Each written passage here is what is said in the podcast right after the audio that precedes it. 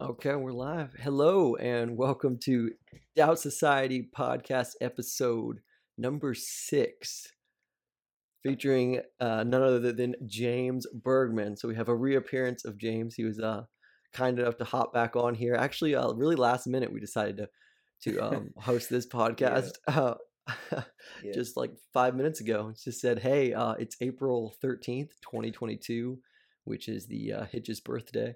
Um, and he would have been 73 today and we thought well uh, i think we have to do a uh, a hitch equinox podcast Yeah, no, we, we, we got into some um, atavisms of Hitch and, you know, our, some moments like when he was.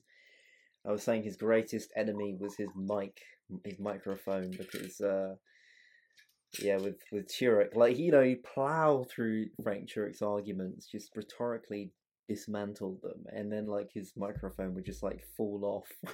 And, it, and that would that would be like the greatest challenge for Hitch that night.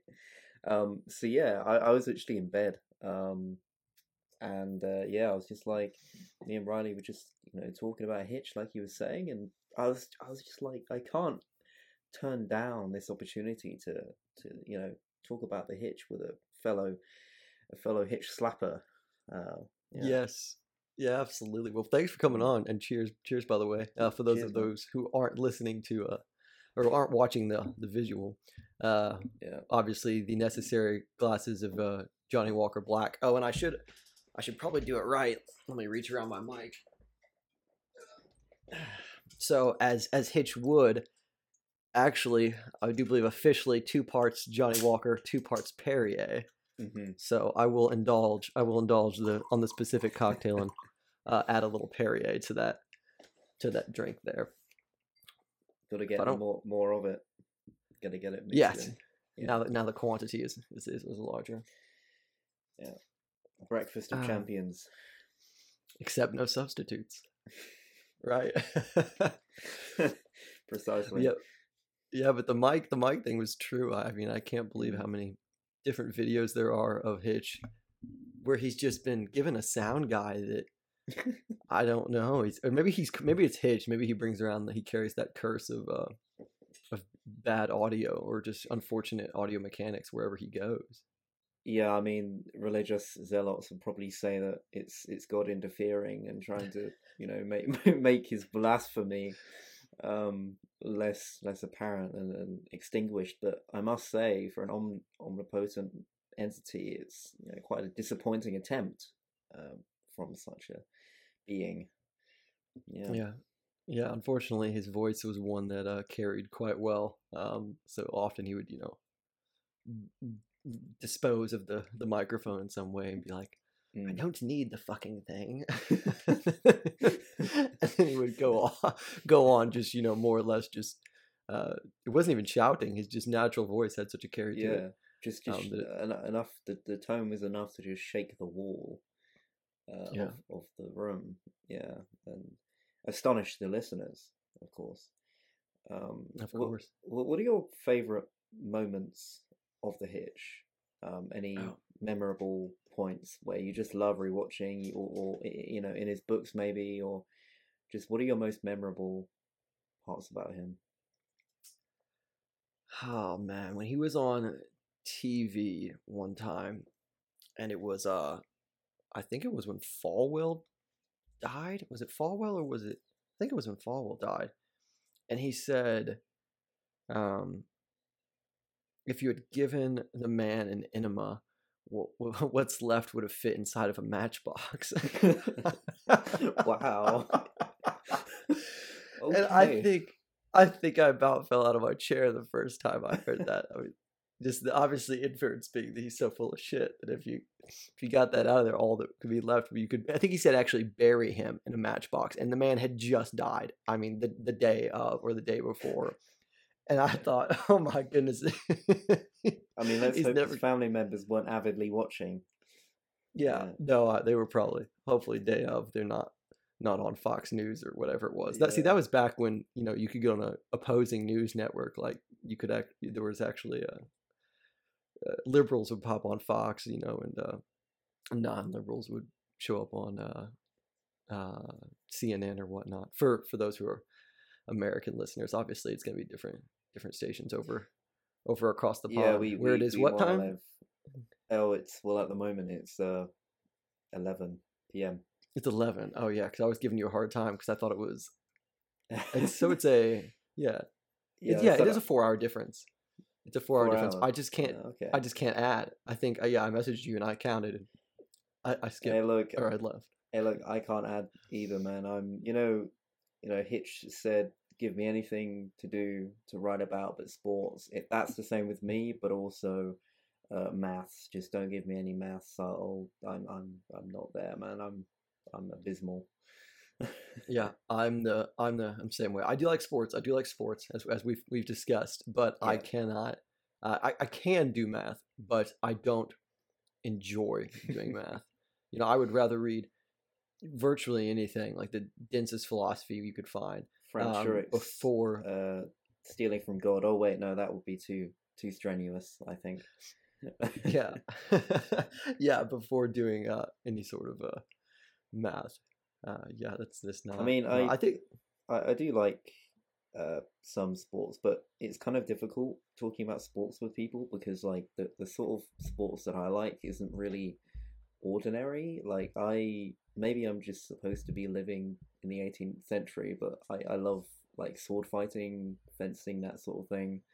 Uh, I just think that's really cool. I love role playing as like a pirate or something. It's I don't know. There's just something really cool about like swords and like slashing. I don't know. Call me call me Jack the Ripper if you want. Okay, just just you know, I'm I'm I'm go I'm going there. Um, but and and there's also free running and parkour that I used to do quite a bit for a few years, and uh, and yeah, I mean, I guess I do like sports, but only when it's in context to my niche interests. Sure. Yeah. Yeah. I, I, was watching some fencing not too long ago on uh, when the Olympics were going on, Uh-huh. and it was oh man, it was it's, it's wild. I can't imagine having lived in what would have been the 16th century, right? I think uh, when you would be carrying around a rapier at your side, right, and somebody says the word the wrong way, and you're now brought to a duel, and it's with those little tiny. Oh no, it's very. You get a lot of that from like the if you read Shakespeare. I, th- I think you probably have better chances from a Russian duel, um, like illustrated in Dostoevsky's novels like Demons and The Idiot, um, because it's it's with pistols anyway with, with the with the Dostoevsky example, but because it's kind of luck of the draw really. Um, although you do feel like you're Clint Eastwood, so I, I never let that pass. Um, I would, I quite like westerns as well. Um, Yeah, yeah, I'd be a lot better off with a pistol than I would be with a sword. hey, look, you, you're an American. I'd it's in your blood, man. it you is just, indeed. You just can't get over guns. Like it's No, yeah. no, I, I don't, I don't know. That didn't stop Hitch from coming over here and you know, and becoming a citizen. But no, we like our, we like our guns, and I, I come from one of those those family backgrounds Mm. where I mean, I was a shot my first gun when I was a little kid. Yeah, So I well, I, I do. You know, I am interested in guns. In all fairness, I, I I would probably love to have some if I could. Um, I I mean, I have an air rifle if that counts for anything. yeah, Um, and and and that's really fun. And I love being, you know, it's a sniper sort of rifle. Um, and I love that. It's really fun. Um, I definitely would. I would have a few guns. I expect. Um, if I lived in America, I, I just I just love the aesthetic. I love. I, I'm. I also like the history of some guns. Um, from World War Two. I, I love. Yeah. I love uh, the Mosin-Nagants, if that's how you pronounce it. Mhm. Um, uh, the uh, well, the carbine's a classic. Um, uh, the Kar 98, I, I quite like that one, an American one. Um, I mean, I I am wondering though. I have never heard Hitchens say anything about guns. To be honest, uh, you know, I don't know if he ever made a. I don't know if he ever made a long uh, comment on that. He, I'm sure he probably did. I I, I turned Mm. around there and looked up because I have the quotable Hitchens sitting above me on yeah, the wanna shelf back there, one, and I actually. Yeah. was almost tempted to to turn to that page and see if he uh see if he had anything. You know, I'll, I'll grab it. Actually. Go ahead, yeah, go ahead. Weasel my way out of my my spot here. Oh, it's not going. It's not going well. I uh, This is a very Oh, informal yeah, podcast. It's, it's the same. It's the same um, size as the Portable Atheist, which was really appealing to me. Um, I really want to get that. I flicked through it in a um, in like a, a not a library, but like a bookstore or or a bookshop. If I'm going to be honest to my heritage, um, but I I do want to get the Quotable Hitchens. Uh, it looks good. it's wonderful because um sometimes if I'm writing and I'm looking for uh, quotations about a certain thing and I know Hitch has referred to and I can't remember where it was from, but I can like think of the quote. Oftentimes I can find it in here if I go to the topic and then I know Yeah. where exactly it was and I can find the speech or the or Yeah. the you know the piece um, and Yeah. where it was published and actually find the original bit. Um, yes, he does. He has four entries for guns. Uh, Should I read a couple? Yeah, go ahead. So let's see. The first one is I have gradually come to think that there is something truly admirable in a country that codifies the responsibility for self defense. Pity it doesn't make use uh, pity it doesn't make use of it. That was uh, in the Nation Minority Report uh, in January of 94, a month before I was born. Wow. Yeah. Well, I, I think I that's- think there's a certain truth to that. I mean, without it being practically applied in in a consistent and useful way, um, like anything, it, it's it's bound to fail, um, bound to be uh, a flop of, of a theory, let's say. Yeah, yeah, it's it's it's very true. Um, yeah, I don't. I wish I. I don't know the exact content or the context to what what he he's referring to, especially about making use of it. Um, but it's it's wild. I mean, in terms of the use of it of folks in general through COVID, the number of people who bought guns or registered gun owners went Mhm. through the roof in the United States. Um, it was uh there were numerous numerous articles published about that. Um, which is um somewhat scary to think about because folks tend to tend to buy them and then they just sit and they don't go and practice and learn how to use them properly and run through the run through the gamut with it. But Yeah. yeah, it's a it's a uh, it's everywhere. Absolutely. Um, let's see what the let's see what a second one is here. Let's see here. If you take the Second Amendment as a whole, which the National Rifle Association and the political conservatives generally do not, it can be understood as enshrining the right, if not indeed the duty, of citizens to defend their country and themselves from aggression, including aggression from the government. The time might come when the people might have to muster against the state. Well, what's wrong with that?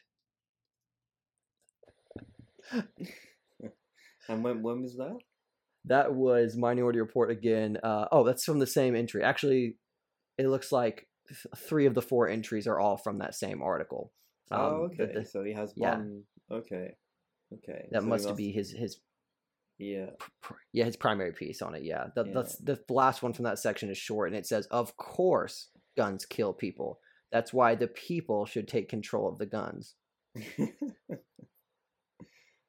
So very yeah, very interesting. Uh he was he was funny like that though, wasn't he? In that and this is why one of the many reasons I admired him, but that if you suggested an issue, so in this case, a gun control or, or even just firearms and uh, you know a population of folks in a state owning firearms, um, and you asked him about it, you weren't you weren't sure what you would get. You know, I think he was so original in that way. Or if you Mhm. asked him about abortion or about this, yeah. and you saw you know who, where he was writing and what he was writing about uh, you weren't really sure what you were going to get when it came to hitch he, he'd kind of had his own opinion really about everything Yeah, and I I think I think that's something to aspire to, uh, but it but it's also something very difficult because the problem with I guess striving to have an opinion on everything is having an opinion ever on everything, but the expense of that is it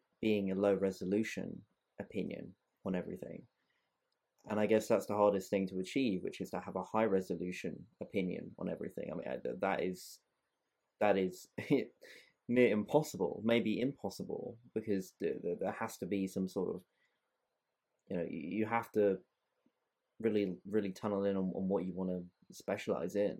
Um, and I guess Hitch did it in his own way, but yeah, but I, I think I think the way that you say something sometimes carries more weight than what you say, um, especially when you're live on air uh, or in a debate. I mean, to be honest with you, like as much as I love debates, it is mostly. I mean, I, I, don't know. I kind of think this half, but I also don't. But it's kind of this intellectual exercise that is not always for the greater good of the audience, but just a circle jerk, basically, for for yeah. themselves. And I think the hitch was was not exempt from that, probably, but I think none of us are in some regards. Like you know, there's nothing wrong with nourishing and, and, and absorbing in our own um, positives of our of our of our being, I guess, of, of what we're passionate about and and expressing that in a way that we feel happy and you know I think I think there comes a point where it becomes arrogant and it might become um, overdone. But the the fact that Hitch you know Hitch might say something that is completely ridiculous, but because his rhetoric was so strong, it wouldn't seem ridiculous. It would seem like the most convincing thing you've ever heard in your entire life. yeah you know and yeah. and and and just just on a technical level i respect that like not not the fact that somebody in itself they might say something false but it's actually and this is what a lot of people don't get about hitchens. They say oh well what he said might not be true. But i'm like okay fair enough but don't you think how he said it and, and his rhetoric and how he composed himself was admirable? And they say they slither around and say oh well i don't know. It's like you have to give the devil its due. Like, and and and you know, a lot of people do, like Rabbi uh, Wolpe, uh, mm. um, you know, Turek. Um, these guys do understand that Hitchens was admirable in his own way. Um, and I think anybody denying that is clearly resentful and bitter, like George Galloway. Um, yeah, that's sort of the difficulty, isn't it, in being a generalist or in being in being someone that is paid to speak on a variety of issues, um, right? And I, I, think that touches on an important cultural point that we're seeing right now. Um, uh, certain examples I'll stray away from, but in, in that no one can have an opinion on anything unless they have a PhD yeah, or uh, or like officially a representative of that field of science or that field of whatever it is, which I think is uh, incredibly absurd. Um, based on just my my first uh, line of reasoning, and that is you can have a you know PhD in economics, and many many do, and there are folks who have those and are strict capitalists, and those who have them that are you know socialists. Yeah. Um. So so why is it that a you know obviously it's just an appeal to an authority. Um. Mm. In, in that case. Um. But that's kind of the struggle of being a generalist is that you are paid to speak or like to speak um, on a wide variety of issues. But um, like you said, I think Hitch not only sometimes he wouldn't have like what you said like a, a high resolution opinion but he at least had like a feeling like he had thought about it and it was just admirable to see someone speak who didn't simply just uh you know uh, you could just check off on the list like uh, so many people i feel like you see are just uh if they're liberal then you know exactly what they're going to say like you may have friends on your facebook feed or friends here and you just know what their issue like they're, they're going to be against this against that. They're just perfectly in the party line right? And there's mm. republicans that are the same way perfectly on the party line. Um, and like you said, you don't need a deep, well thought out, formulated opinion, but just like what's your general take on it in terms of just you know, surely you've thought about it just a little bit. Like I do believe somewhere uh, Hitch wrote of abortion that it just made him terribly uncomfortable or so, something like that. I'm sure someone will correct me. Um, but to say he had this feeling about anytime he thought about it, it was just like this uncomfortable sort of feeling around it, um, which is not, of course, the left wing line on abortion. Um, and uh, to speak frankly, it's probably where I, I fall on it. I'm just like, I, you know, something where it makes me quite uncomfortable to think about having to do or, or take upon myself or just what, how much it happens all the time. Mm. Um, maybe that's my evangelical casting and that in my background coming out, right? Um, but uh, yeah, is that something that you see just like in his take on different things? He just uh, it's just refreshing. Yeah, I mean, jack of all trades, master of none, as as the saying goes. But you know, I, I think, I think what you said is true. Like I, I've come across many people who, I don't know, might be an academic or they might be you know, there, there, there might. I mean, Richard Wolff, for example, when he said about somebody who's studying uh, economics, like Richard Wolff is a, is a, a famous uh, Marxist, I believe, or maybe a socialist. I can't remember. I think he's a Marxist. Um, and he's got it, and, and he's got a you know a, a PhD and all that in in this sort of subject, and so clearly he thinks he's right in what he's saying, and and clearly what matters is the interpretation of the facts, not the facts themselves. You know, because I was very misled, for example, about the Black Lives Matter movement. I was like, immediately, I was like, okay, well, what are the statistics? And I looked at the statistics, and it showed that, well, from from what it like blankly said, basically said that black people commit more crime, therefore they are the problem. And I was like, okay. And I took that face value for a bit, and then I thought there's something up there. That there's something sorry wrong there and something off. And then I looked into the context, the context of why black people might commit more crime. And then I realized it isn't the facts that matter. It's it's not necessarily the facts, but it's how you look at the context behind those facts. You know, the, the cause and effect. What, why? What brings people to crime? What motivations do people have to commit crime? What? Why? Why? Why am I not committing crimes? You know, and and all of this can be explained in economical and, and psychological, um, uh, political ways, and so it's really the context behind the facts that is most important, not actually the facts themselves. And and when Ben Shapiro is like, facts beat feelings, it's like, okay, but feelings give you context for those facts. And if you just spurt that constantly, you're not actually going to give, you're not actually going to give credit where it might be due, you know, because in feelings there's intuition, and with intuition there's often a version of truth. And so if we push intuition away, then the version of truth is being subdued. You know, it's it's it's it's not good. Context is no, important, and different forms of information are important. And you know, it's it's easy to hand wave it away, but we shouldn't. I don't think. No, you. It's hundred percent true. Yeah, the in the Black Lives Matter movement, that as a whole, the narrative around that has been the facts have been. I mean, that's just a mess. It's an it's an absolute I mean, absolute mess. I mean, Martin Luther King even said that. Um, do I believe? I'm paraphrasing, but do I believe in, in, in riots? No. But do I think that people come to a certain point in their struggle that they have to commit something atrocious and destructive to prove a point and to get people to listen? yeah, I think there comes a point when people have to do that. And so even he said he doesn't believe in that. But the reason why people are doing it is quite frankly because they're on the edge. You know, so even we have him um, kind of uh, giving his own uh, subtext on that. Yeah, yeah, and that all plays that all ties right into to just the whole i mean the emergence of identity politics as a, as a whole um, and that whole that whole manner of things and uh, i do believe there's a wonderful quote in here actually as well which isn't far from where we're already at um, about identity politics that hitch hitch once brought up and uh, i think he saw this this coming um, from the distance you know mm-hmm. he he passed in 2011 um, but you could see in much of what he was saying, you could see this beginning. Um, and I think it's been going on even since the 90s. Um, when you read some of the books, um, I just finished not too terribly long ago. Um,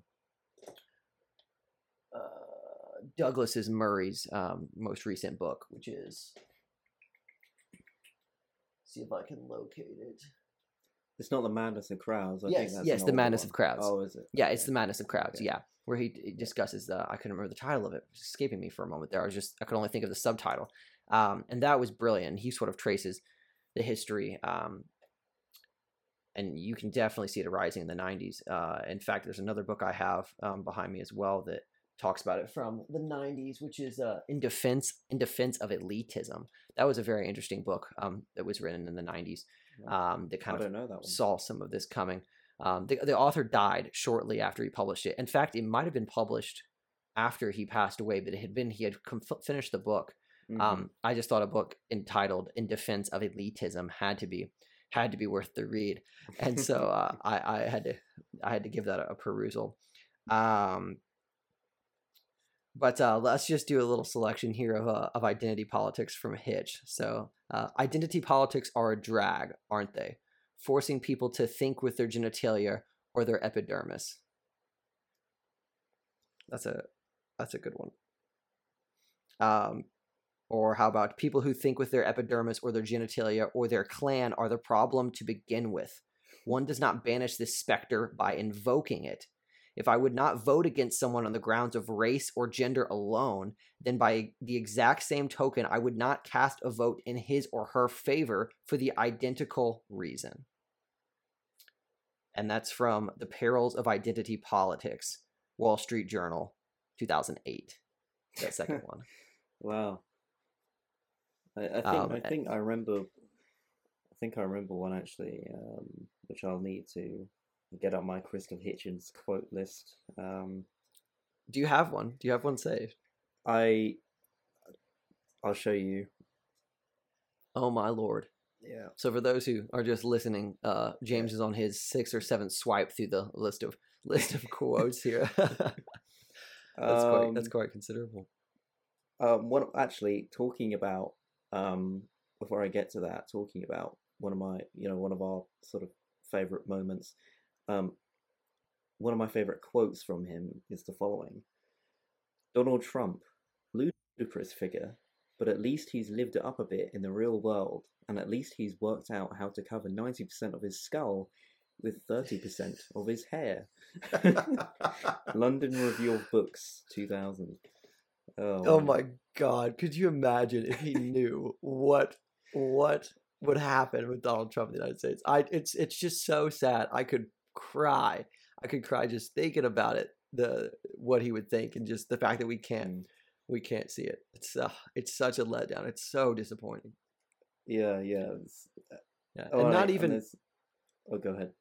I was gonna say, not even just because I I want to know what to think about it. Like I don't look at, at Hitch as a I think many people like look at their idols and that like he I I share every opinion with him. I actually don't. Um, I, I think I admire the man more for his personality, um, and just the way in which he lived his life Yeah. versus his series of opinions. It was the way in which he thought, and that was his whole method. Was like you know, eh, how does someone think is a better indication of who they are than what they think and that is so much uh, that that is what he taught me i think in, a, in an essence rather than you know i wish he was around because i want to see him perform and and see what he thinks but not so i can just be like oh here's my opinion you know Yeah, because here's that exactly. absolutely I, I at, at the end of one of my um, essays for university, I even I, I quoted uh, letters to Young Contrarian when he says the I, I think it's the essence of the independent mind lies in not what it thinks but how it thinks, and I Yes. I love that, and I think you were paraphrasing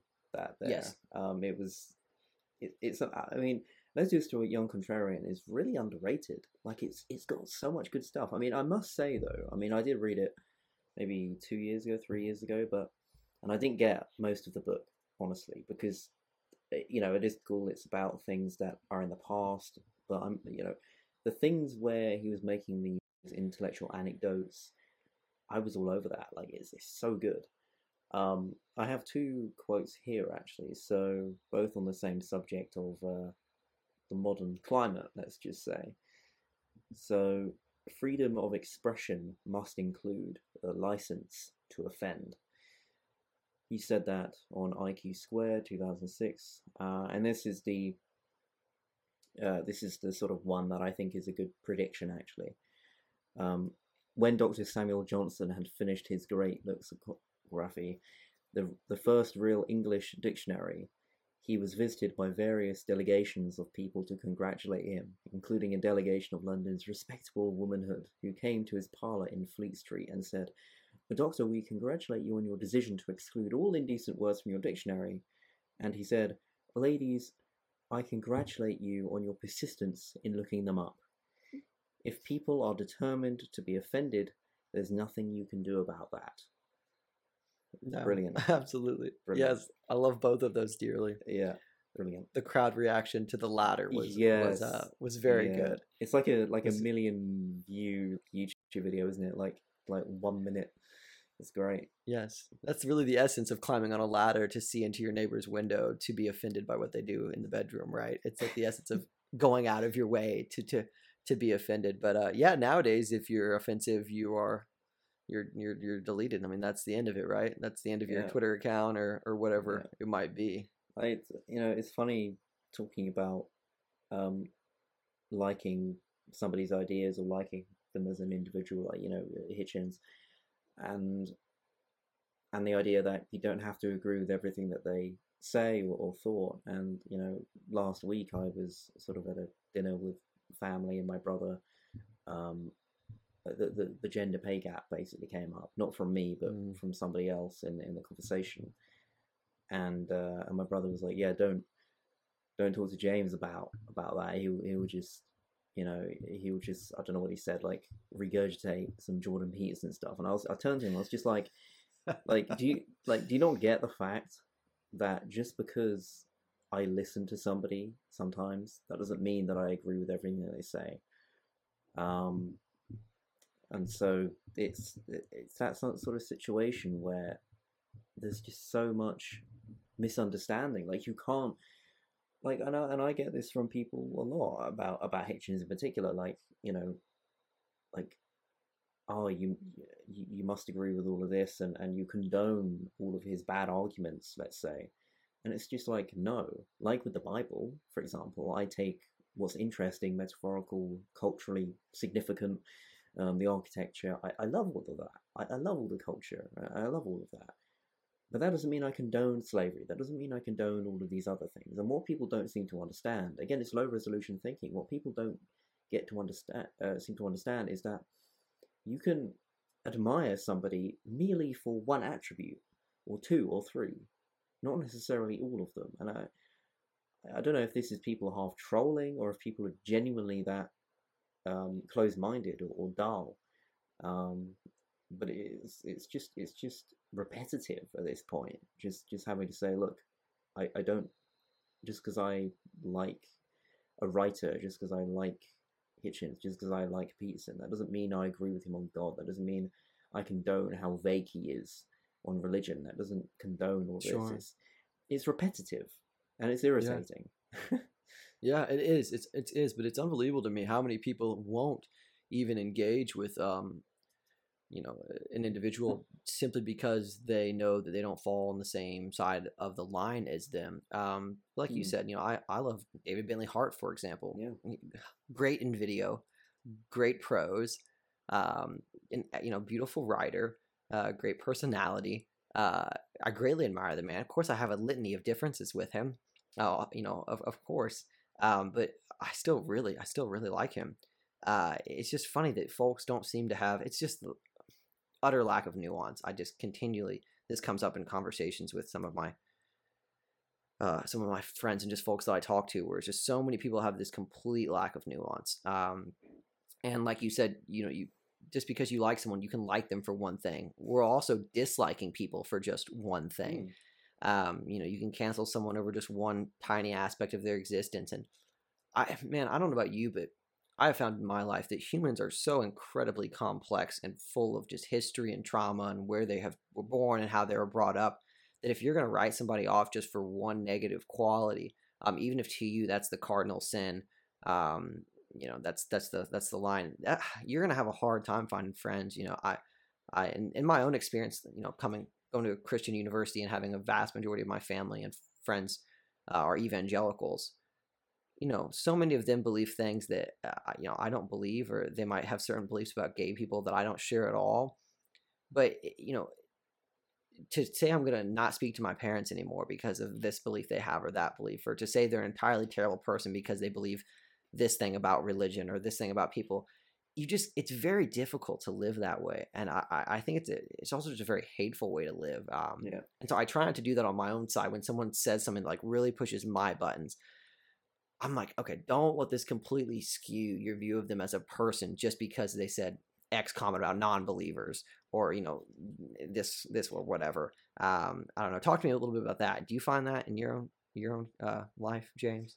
Yeah, but yeah, I mean, I've I've noticed, like you, just the amount of black and white thinking that people seem to have, and and, and I mean, you know, how I view other people. I mean, it's in, in regard to what you said. Um, yeah, I mean, look, I when you study psychology, you start to realize that people do things for a reason. And as hard as it is, you have to understand that even if somebody's being complete asshole to you- they are doing that for a reason. They might be insecure, they might have had a bad day.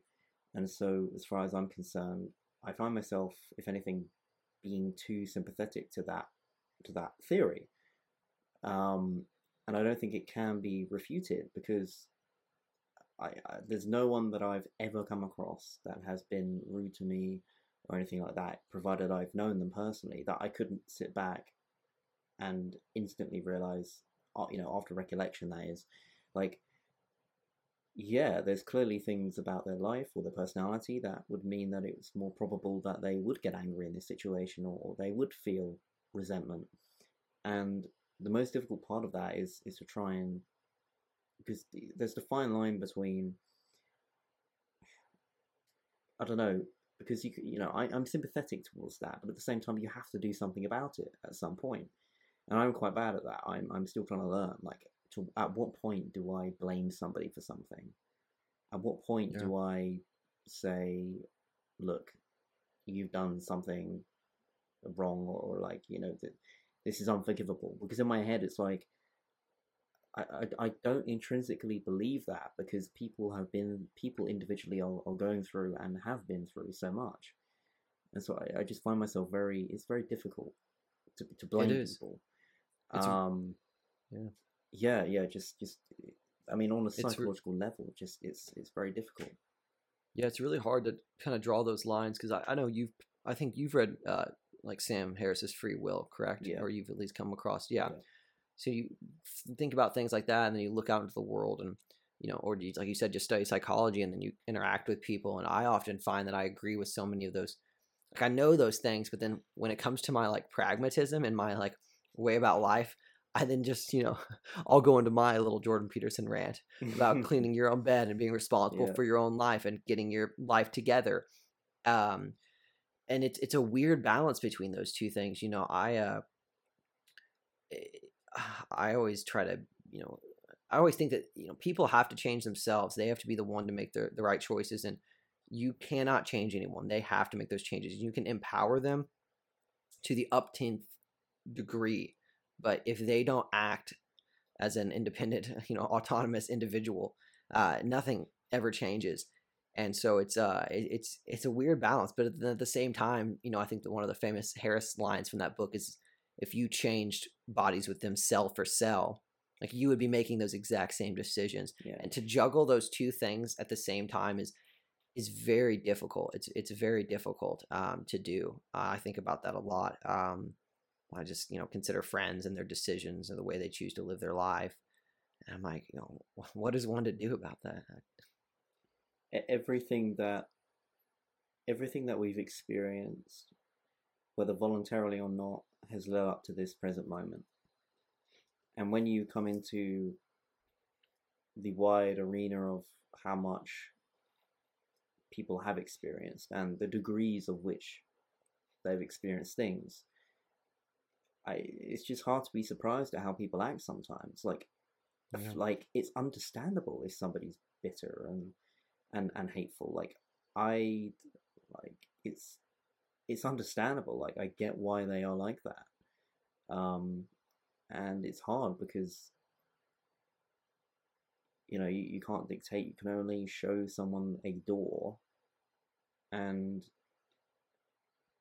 i guess trust them to walk and, Yeah. open it and go through it um Yeah, absolutely. yeah It's, i it's- mean it's like one of those. yeah go ahead Go ahead. Okay, okay.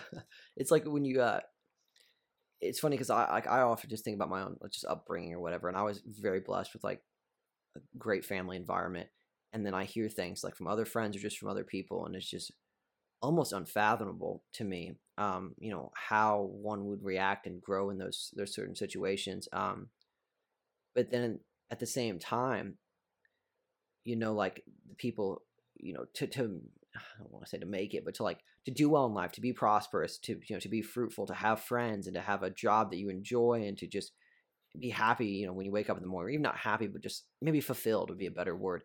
There's Mm. similar behaviors and certain things that one has to undertake.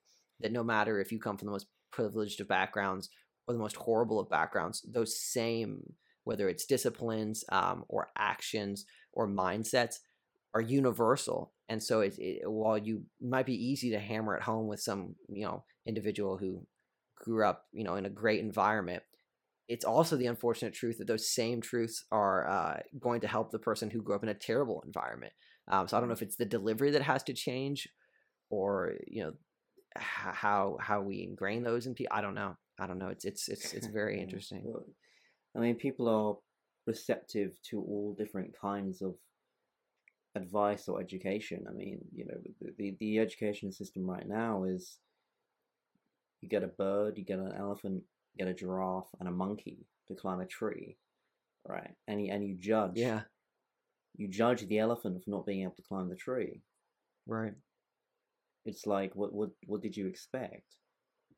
You know, and Yeah. and and in all fairness, I think before you criticize the system, you have to understand how you would alternatively change it. And I think that's a very difficult task, and I have no idea. I mean, I have suggestions, but I, I'm not. I'm not in a sort of position to even understand that. And so, on one hand, we have to kind of, again, give sympathy in, in the fact that, like, clearly this is the most feasible way of doing things. Otherwise, it would be otherwise. Um, now, of course, there can be financial incentives and, and disingenuousness, and, and fair enough, that will always be true. But you know, if if if somebody has a better idea, then where are they? Um, Yeah, no, not to and go it- into politics too much, but but that's kind of one reason why you know this whole socialism thing is like, oh, well, socialism hasn't worked yet. It's like, okay, like you can say that because it's an unfalsifiable claim. Go ahead, man. Just go ahead, demonstrate that it will work and demonstrate that it will work with less casualties than what capitalism already has under its belt, which is quite a lot. You know, I, I don't think either is is is uh, innocent. I'm I'm pretty on the fence. I don't know enough about it to take a side yet. I mean, I do have a side, but I don't hold that side with the vigor that you know I, I would if I knew more about it. Basically, um, but both sides of the spectrum are guilty. And again, it just comes back to the same thing. It's like pick a side. You have to be in a box. Like I, I kind Yeah. of understand in in a way because people are trying to box him in, or they were trying to box him in. They were trying to say, you know, I, are you a racist? Are you, uh, do you believe in God? And it's like, okay, fair enough. Like he could answer the question more consistently, more more concisely, but in all fairness, that is part of the motive, It's to box you in, and that's what politically that uh, and even sociologically that that's what we're always being pushed against, pushed against this box. Oh, we, oh, you're uh, upper class, you're middle class, you're lower class.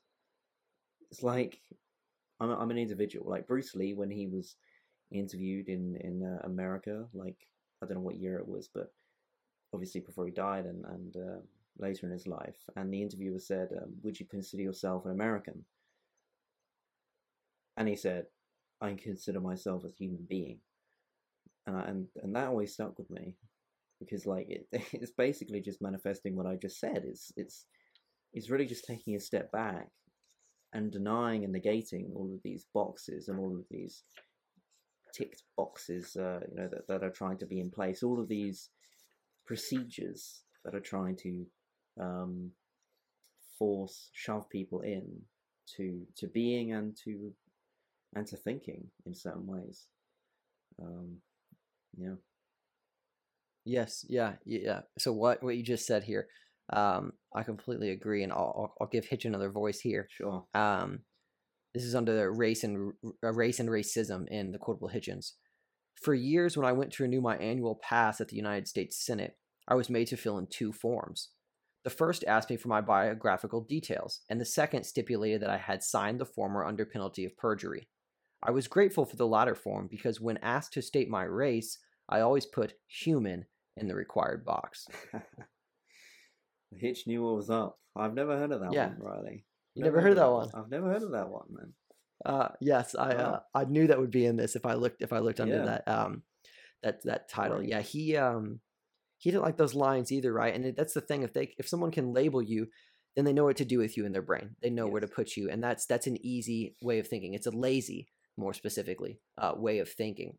Um, and uh, you know, it just goes right back to what we said about you know keeping the party line. You know, if they can if they can sit you right in that, then um, they know they know just what to do with you. Um, absolutely, yeah, absolutely. It's it's difficult though to, you know, it's how we're it's how we're also we need to think as human beings. Like we have to get things laid out a certain way in order to move in the world, Yeah. right? Peterson talks a lot about that. Like we have to, you know, get things to where we understand them in order to do anything at all. So again, it's it is like a balancing act, though, right? It's you need to eh, balance between the two points, um, uh, between the two of those points, and yeah, I think that's something you even don't even see necessarily. A lot of, uh, I think a lot of the atheist community is guilty of that, where a lot of the atheists you meet are just like can't say a good word about anything about religion or about the Bible, about anything, and it's it's eminently frustrating to me to come across um, folks like that um, because it's uh, I'm like you are just like you're just like the, the folks on the other side here. Yeah, yeah, no, it's it's and and I and I think it, it extends not only to you know militant atheism, but but also just you know uh, politics or, or just personal life. Like people are militant about a lot of things, and then they blame other people for being militant about things. It's like okay, you have your side, but don't blame somebody else for being militant about something when you yourself are clearly militant about it. I mean. I mean, going back to the sort of the the um, the sh- the shapes point and, and everything like that, it's like we we are meaning creatures. We are we we look for shapes when they're not there, even, which is the emergence of faith, which maybe we can go into a bit, but I don't know. But I, I think this all stems back to our, our biological imperatives, our, our predispositions, which is we search for shapes. And that extends to what I said before, such as uh, tr- trying to construct um, boxes and, and, and put things neatly in one box and another, and try and essentially just make meaning and, and coherence out of what we perceive. Um, and as I as I alluded to, like with, with religion, that's a prime example. Like people, no, because Christians often say to me, Do you think the apostles were lying? Do you think they made it up? Do you think they died?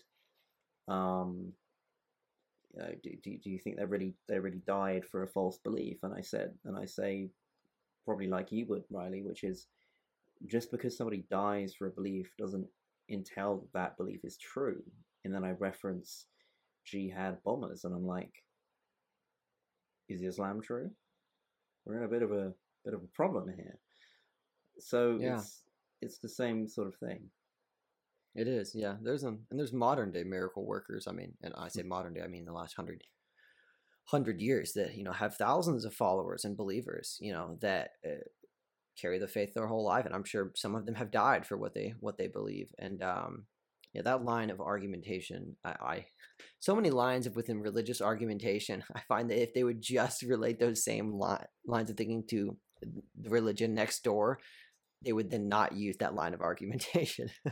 that's that's not for every religious argument, but so many of them, um, especially when it comes to the fact checking. Um, it's it's it's rather rather unbelievable um, how that how that happens there.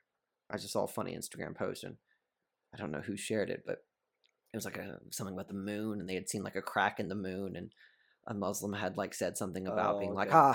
ah, where this is where Muhammad split the moon in half, Yeah. right? Riding on the on the uh on the on the ass. Um, and uh, I was like, oh, I hope that's not a real. I hope that's satire. Yeah, well, well, the I mean the the uh, the, the apostles thought that they uh, uh, followers and and I guess first-hand accounts and, and people who thought they saw Jesus resurrecting someone. I mean, they were all convinced that he would return uh, in their lifetime. Right. And as Hitchens Yes. said himself, he's a bit late. He's 2,000 years late, nearly. Um, and yeah, it just it just begs the question: like, how long are you willing to wait until you until you admit something's up? But but that's the thing. That's the thing, and and I'm sure you'd agree with me here, which is pulling at hope. Hope is one of the most corruptible and profitable currencies of human beings. Self-help books. You know, if you read this, you'll change, and then you read it hoping that you will. You buy it hoping that you will. You know, we we hope so much, and and religion. Not to say that it's singularly fueled on this, because I would never make such a outlandish militant atheism sort of mediocre claim like, oh, it's you know, oh, religion is religion is just a coping mechanism. It's like I don't personally believe that. I mean, it can be. Is that all it is? Hell no. Of course not. No. Um, but and there's more to it. Th- There's there's just more to it than that. But Yeah. what really Hard- should should get us to question things and, and and to raise our eyebrow is the cumulative case of like how how again how un- unfalsifiable this this this hope is that he will return and and uh, all things like that. Yeah.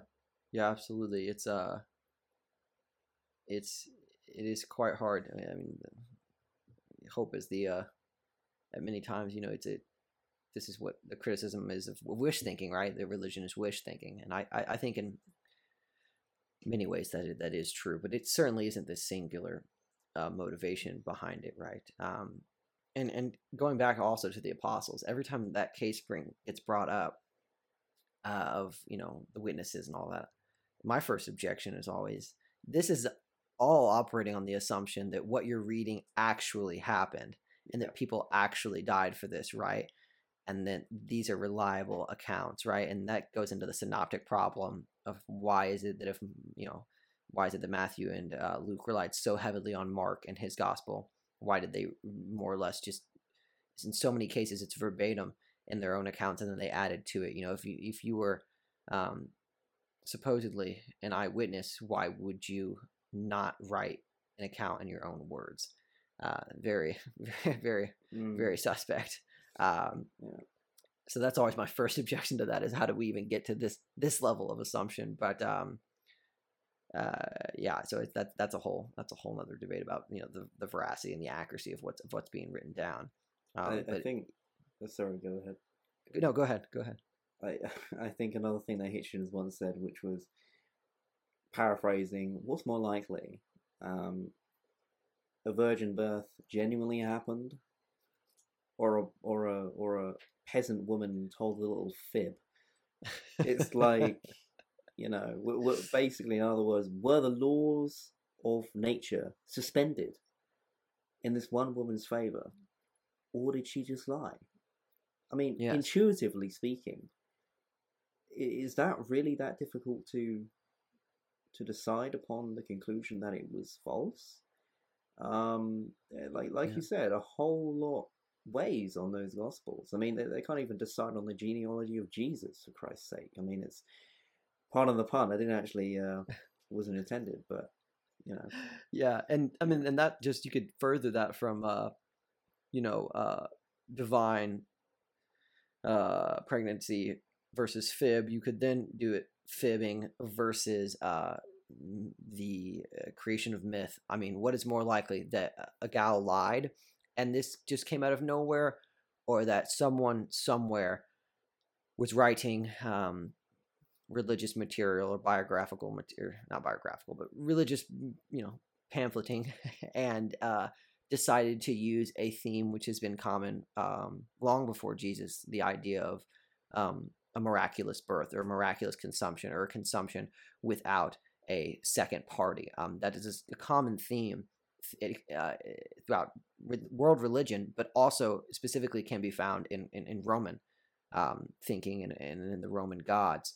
So, um, is it more likely that this person borrowed from the culture, and that is more the motivation of this writing, Mm. or that a gal fibbed and then that blew up and became that? It could be both. Could be a little of both, Yeah. right? Um, but I'd say either of those are more likely than the fact that one night uh, she was uh, startled in her sleep by, um, you know, the divine creator, and the next thing she knew, she was just getting, you know, impregnated. However that happened.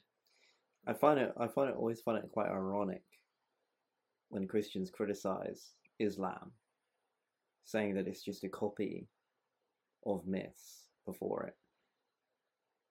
How do you think Christianity came about?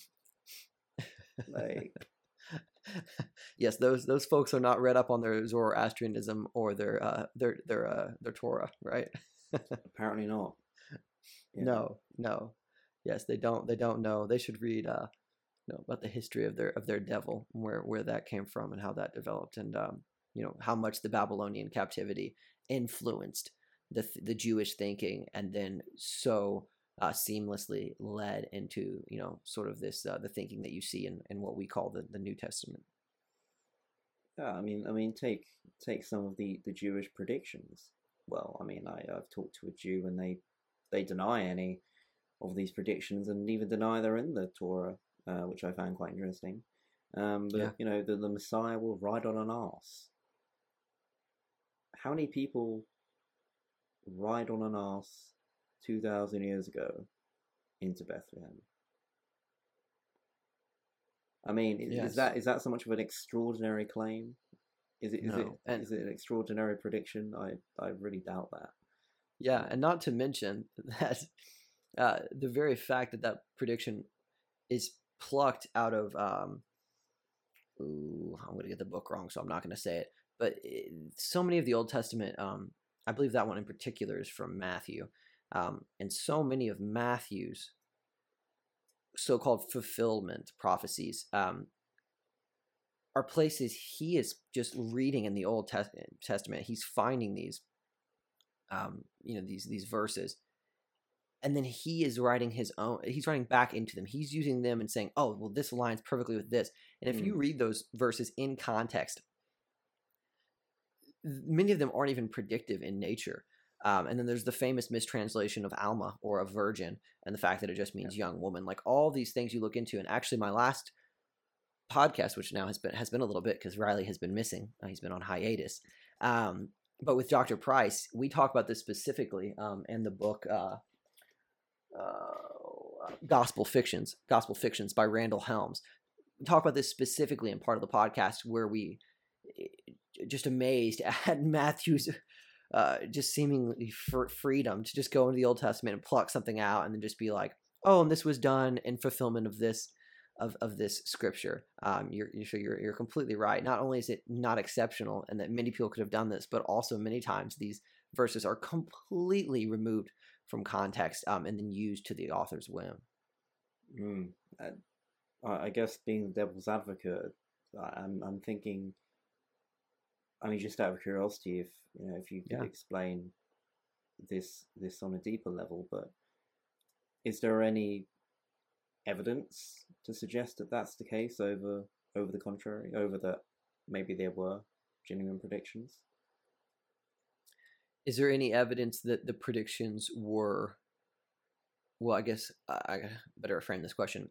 Um, that the predictions did come true, or that they were written specifically as predictions. Which which one am I Um, going with here?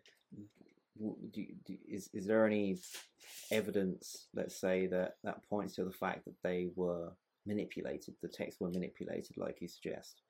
Um, because I'm I'm just wondering, you know, of, of what a, someone would reply to that, and I really don't know actually. Um, but but obviously you read the you read the piece and talked to Price, so I'm just wondering if he said anything about that or any any more information for my own interest anyway. Yeah, so I guess part of the argument for that is um, that Helms make, and, and the reason I read Helms is because it was a highly recommended by Dr. Price. Um, so I have a little section highlighted here, for example, um, that reads, uh, Indeed, he had already corrected Mark many times before, uh, often doing so on the basis of what he regarded as his superior understanding of the oracles of the in the Old Testament. So we're speaking of Matthew here. Mm-hmm. For since Jesus' life happened according to the scriptures, right? That's the English translation of what you read before one of these predictions occurred.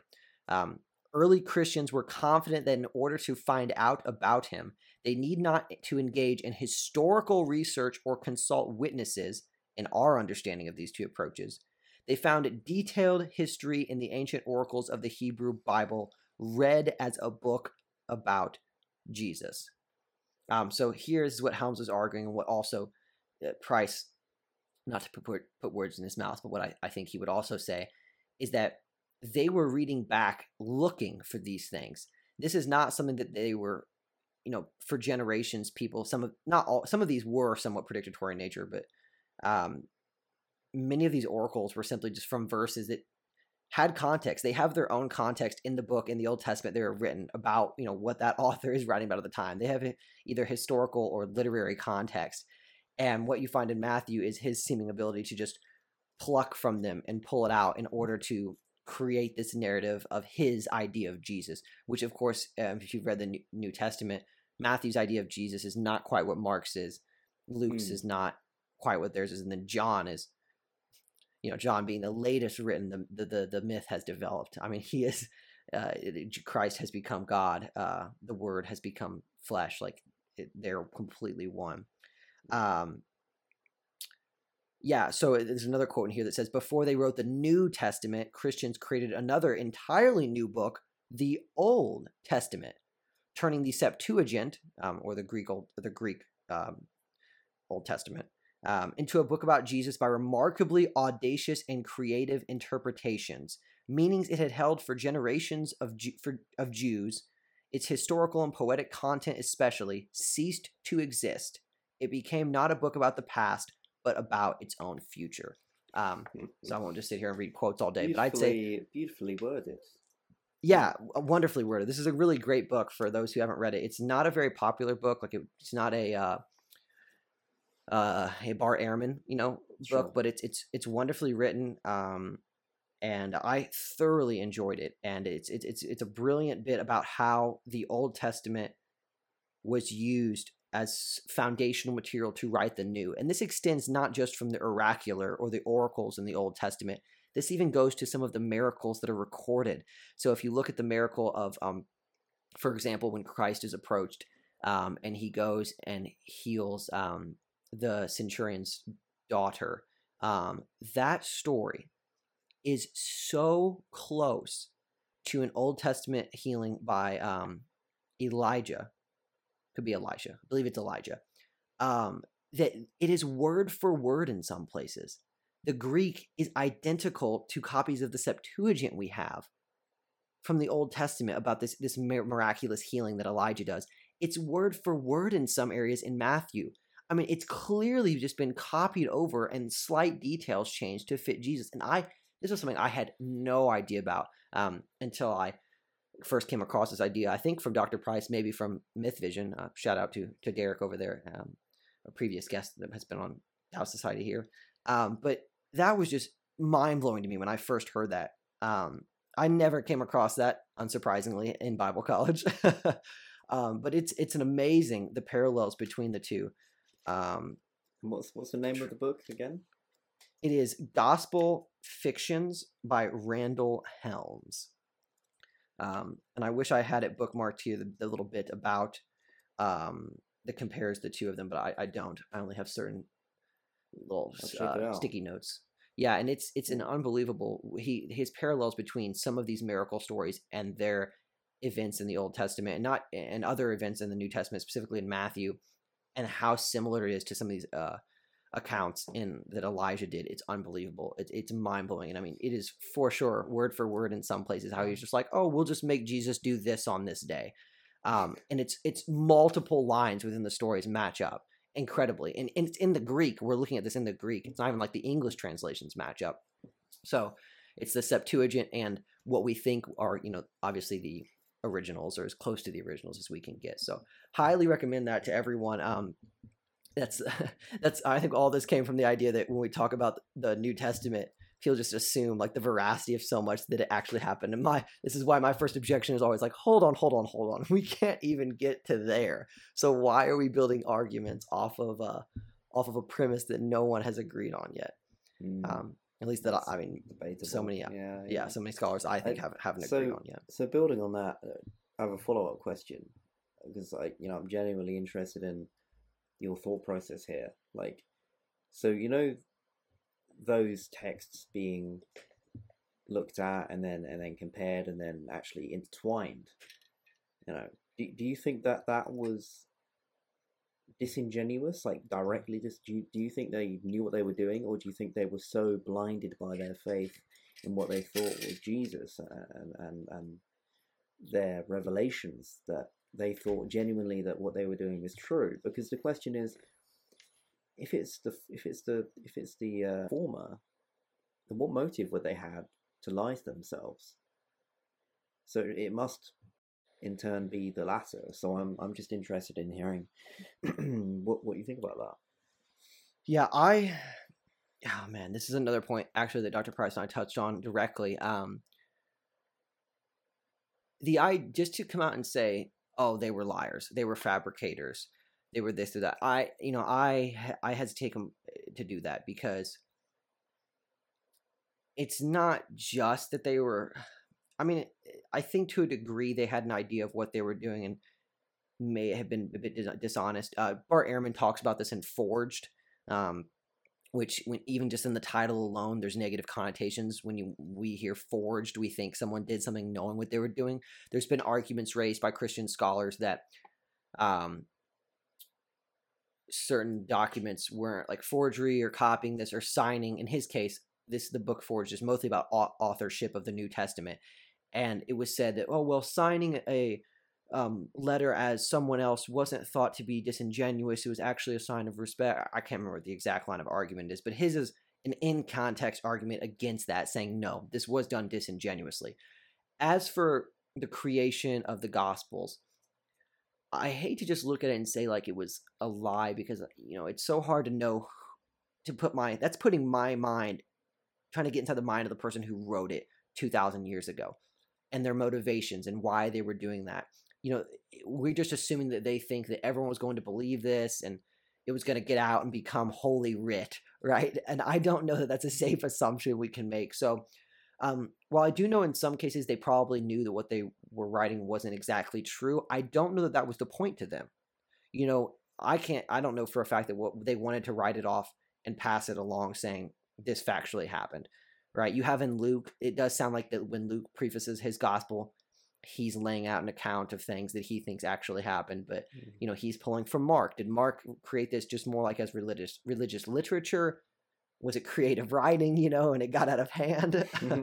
Um i don't know. So i hesitate to say to say that it was just fat out fabrication uh flat out fabrication or or lies. I think there's more to it than that. But when but i'm not so much responding or criticizing the author for what they've done.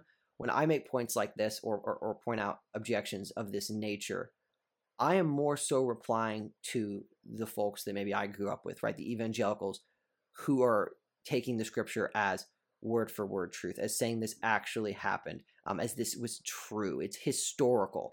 It's those people that i'm saying hold on now let's look at this let's look at this and if you want to examine it in a critical eye like that i'll put on my hat and we can debate it in that way. I think that's a debauchery of it's disgraceful to treat scripture in that way. It's like reading genesis as a as a literalist and saying that the earth was created in six days i, I it's just i don't even want to have that argument with with someone i'd much rather talk about the beauty of the text and about the Yeah. idea that we are made in god's image and what that means to the people who wrote it um, I think that's much more interesting. But so often the conversations one has are, are with literalists, right? They're with you know fundamentalists, and so you have to kind of put that cap on and, and, and take under that that approach. So Yeah, I Hope mean, the, one one of my yeah, no, the, the brilliant, brilliant responses. You really sold me on that book. Um, yeah, but, but I mean, the I think one of the main things for me that I bring up when I talk to people of eh, of any faith, you know, Muslim or, or I mean, it's I guess with Muslims there's less of an interpretation because the Quran is said to be um, quite literally the, the word of God. So yes, there's, there's there's less debate about that. I mean, there's there's Sunni and, and Shia, but you know, and then the Hadiths. Um, conveniently, when I recited the Hadith about Aisha, he turned around to me and said, "Oh, he doesn't believe in those particular Hadiths." I was like, "The convenience." Convenient, right? Um, but but with with Christianity, at least, uh, you, you can pull the card, which is what makes you so sure that your interpretation is true. You know, and it's it's just and and I and I come up with the the statement, which is like it's just why isn't it clearer? Like, why all of this dancing? Why all of this, like, you know, misleading? Like, I mean, as Hitchens himself said, bringing it back, like, um, buggering around with Job to prove a point. Yeah. He wouldn't do that. it's like you know, it, it's just absurd because I, you know I've read I've read Carl Jung's um, answer to Job, and I really really like that book. It's it's it's a very interestingly written book, and I, I in one way I was like, yeah, okay, look, you're making some logical points here, but at the end of the day, I'm just like, Okay, but did he really need to do it like that? Did he really need to convince Abraham that he was going to kill his son? Like, that's psychologically damaging. Like, like, uh, why are we still being blamed for what our ancestors did? Um, well, apparently, anyway, Adam and Eve. Like, why are we still being blamed for their sin? Like, yeah, sure, it's embedded in. Well, it's apparently embedded in all of us. Okay, fair enough. But like, why should I be, why should I still be blamed for that? Why should I even have original sin? Like it's just all of these questions create more more questions rather than satisfactory answers.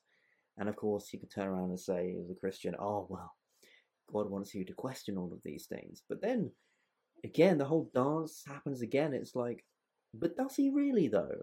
Because when you question God, things don't go too well. You know, Job, for example, it's like it's like, you know, all of these turning arounds can happen, all of these conversations can happen. But what at the end of the day is, is that nobody knows shit. Like it's it's, it's completely debatable. Like it's completely debatable, and and and again, it's it's it's this statement which is either all gods are true, either your God is true, or no gods are true what do you think is most likely? Yeah. It's yeah. like, you know, the conclusion to me seems obvious. yeah, and I think that's a that's a plus for rhetoric, right? Which is it's a very that argument right there is just a very common one, but just a thought experiment alone is very effective, right? It's very effective just to think about that honestly and genuinely with you know about those sort of just easy. Uh, that's not right. That's not like, like a super analytically. It's not an analytically you know argument for why God doesn't exist, but it's just a very simple line of reasoning to go down, and it genuinely makes one think. Um, and I think what you said about you know uh, just the fact that it isn't clear, like why isn't it clear, um, or the notion of original sin. There's just which is of course not even agreed upon universally by all the different Christian places. It's it's definitely I mean it's concerning and it's uh it's made me and just the way I think about the idea of God, and it's very difficult to conceive of how God would then fault someone for not coming to the right conclusion because it's just so darn difficult. It's just so open to interpretation. Um, all of it that even if you were to retain your Christian hat, um, uh, your Christian identity, and um, you know continue along that road, there's just so many ways in which you can fall in. And you know, an Orthodox Russian Christian looks so different from an evangelical fundamentalist that it's just if God's going to save both of them, well, God's going to save anybody, right? Uh, a la David Bentley Hart, maybe, right? So it's I, it just becomes a point then of I, you just want to throw your hands up and be like, well, then what's the point at all, you know? Um, mm. And I think, you know, and you talk about Job too. Again, that's like a literalist reading of Job, which is supposedly our oldest book um, in the Bible, the first authored book in the Bible. um, with what what we what scholars tend to think of it as, and uh, instead of just like reading Job and like kind of uh, looking at the story and like uh, just reading it almost like a Greek epic and like talking about the ideas behind it. Like that's that's how I want to interact when I Yeah. read that something like that. Um, or how interesting Satan is in that he is like uh, Satan is like God's. Um, I heard someone say this the other day, and I'm not. I can't remember who it was, but like talking about how Satan is God's prosecutor in that story, and he's like, "Hey, can I go mess with so and so to see if he still likes you?"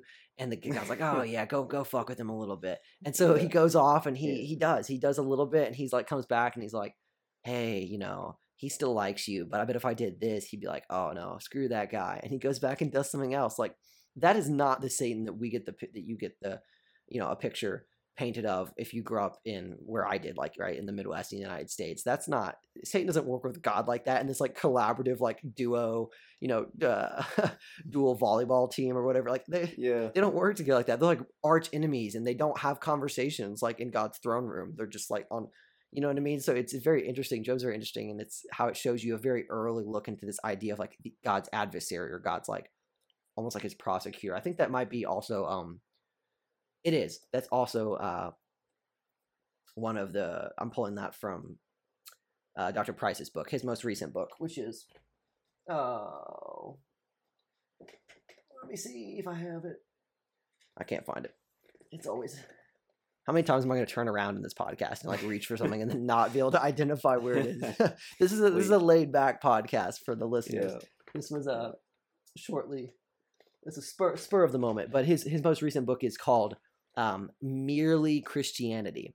Obviously, a play on C.S. Yeah. Lewis's "Mere Christianity," and the Yeah. cover of it, the cover of the book, is actually um, this super similar to the cover of "Mere Christianity" that came out in like the seventies or eighties or something like that.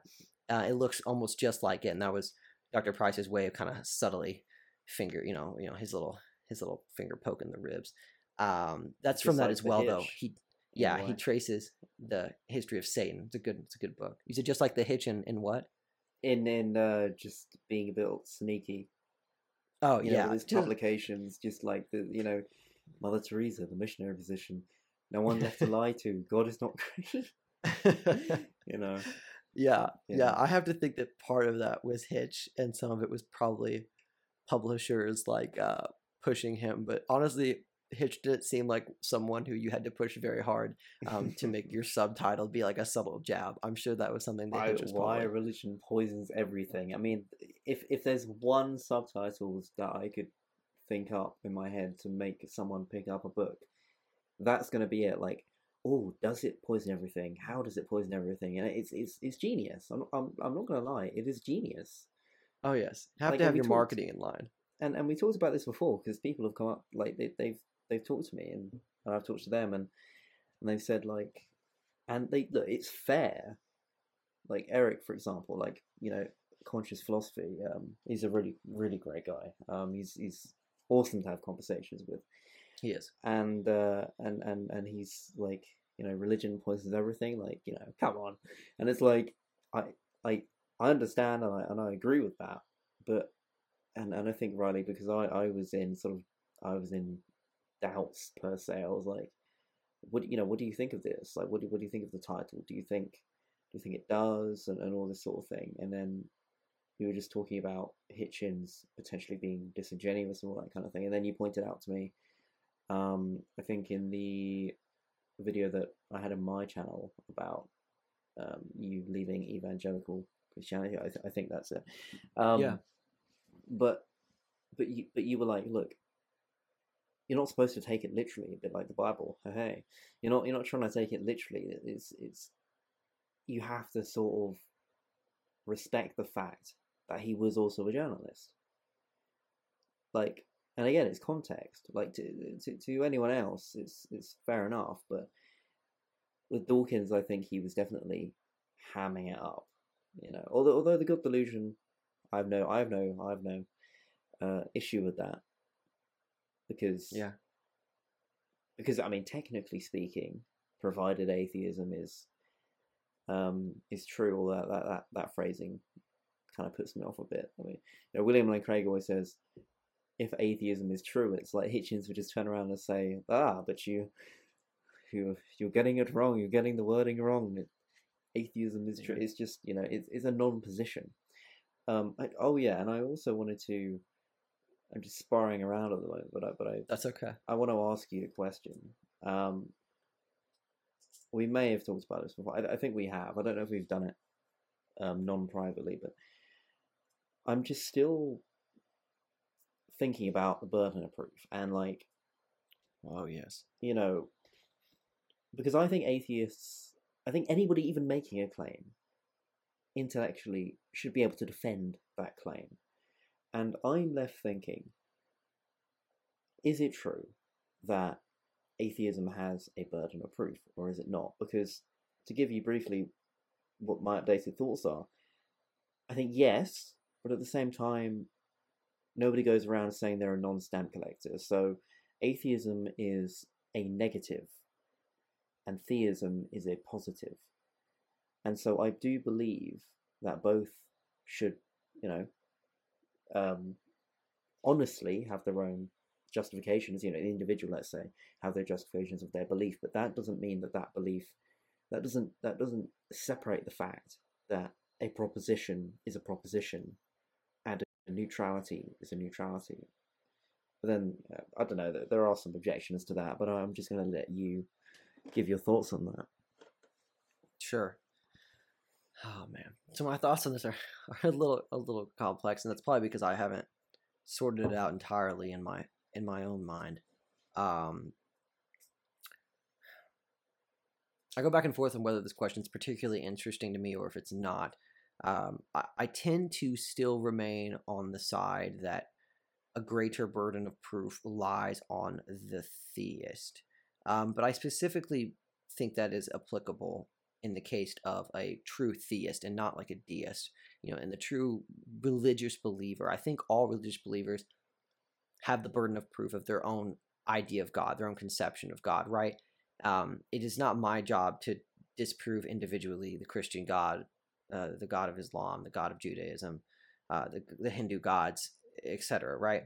Because those are each un- unique in their own makeup. And now, you know, Hart and others will argue that the central themes of classical theism are the same, and I think that's that that's fair um, to an extent. Um, so I think specifically within religions, the burden of proof falls on that individual. Um, just as to the idea, though, to back it up to like to deism or to this classical theism idea, um, you know, when you start getting philosophical about it and you start looking at it from a very just high level perspective of was there this first cause? Do we have a non contingent initial contingency that exists forever? Then I start to see like, okay, I think perhaps I do have a bit of a burden of proof. Like I, I think I should engage in that sort of thing. But if we're just talking about does the standard non-believer Joe Schmo on the street have this burden of proof for why he doesn't believe in God? I don't know. I I think, like you said, everyone should have these thought out positions and they should think critically about everything they do in life, not just their stance on religion or on on God, but that he has to have like this uh, well formulated defense or rebuttal of Christianity. I don't think so. Or does he have to have this like formal rebuttal in his head ready for classical theism at any moment? Does he have to have it also for Islam and for Hinduism? That just to me seems a little wild. I think, like we talked about earlier about rhetoric, I think if you've, you know, you kind of just come across it and God has never really been a factor and you just live your life without it and you kind of think, hey, like you said, is it more likely that all religions are, or that one religion is true or that they're all false? Like maybe that's very convincing to you as well. Some of the other, I don't want to say surface level or low resolution, but just the simple rhetoric maybe that's just very convincing to you and so i don't know that those people need to like worry about this like constant burden of proof um i know that not everyone is a uh, crazy person like me and you, James, um, where we, we we ruminate on these things, uh, yeah. despite the fact that yes, yeah, right. I think yeah. I read, I think yeah. I might have read more theology in the last year than you know my Christian family did. uh, maybe not all of them, but uh, I, I was pretty, I might have been pretty close, right, with my with my dear mm. Bentley Hart and other other ones. So um, I don't know. So that's a all that to say. I'm really not. I'm really not 100 percent sure. I I do agree with you though entirely that everyone should deeply think about these things. Um, and why they believe them. It shouldn't be a frivolous thought, but whether it has to be all consuming and it's a burden of proof, I I don't know. I think if you're on the street corner and you're a Christian man, you you better have a reason for it though. And if if if I come talk to you and you just and it's clear that the disparity is there on just what you know about the faith and whatever, then man, I that that that one rubs me the wrong way. If you're gonna be on a on a if you're gonna be a pastor standing up on a stage, you better you better have a reason for it. Like you better know if you're gonna be on a street corner. You know, if you're just the average person, whatever. But it's really that. It's like if you're standing up, pro- proclaiming this, that's when I really am like, okay, you better have the burden of proof's on you. It's on you if you're on the soapbox. That's yeah, but what if they're a presuppositionalist, Riley? Oh, now you're just being cruel to me. I, You've been uh, watching. I, oh, it's just it's just the presuppositional stuff. It's just I don't know how it isn't clear to the advocates that it's it's it's the definition the definition of circular reasoning, begging the question. It's it's literally a fallacy. Like it's yeah. an outright logical fallacy. I, I mean, can, can, you can you just? I know it will cost you a lot of spiritual energy, Riley, but but can you even think of a steel man for that position? No. I mean, if it's true,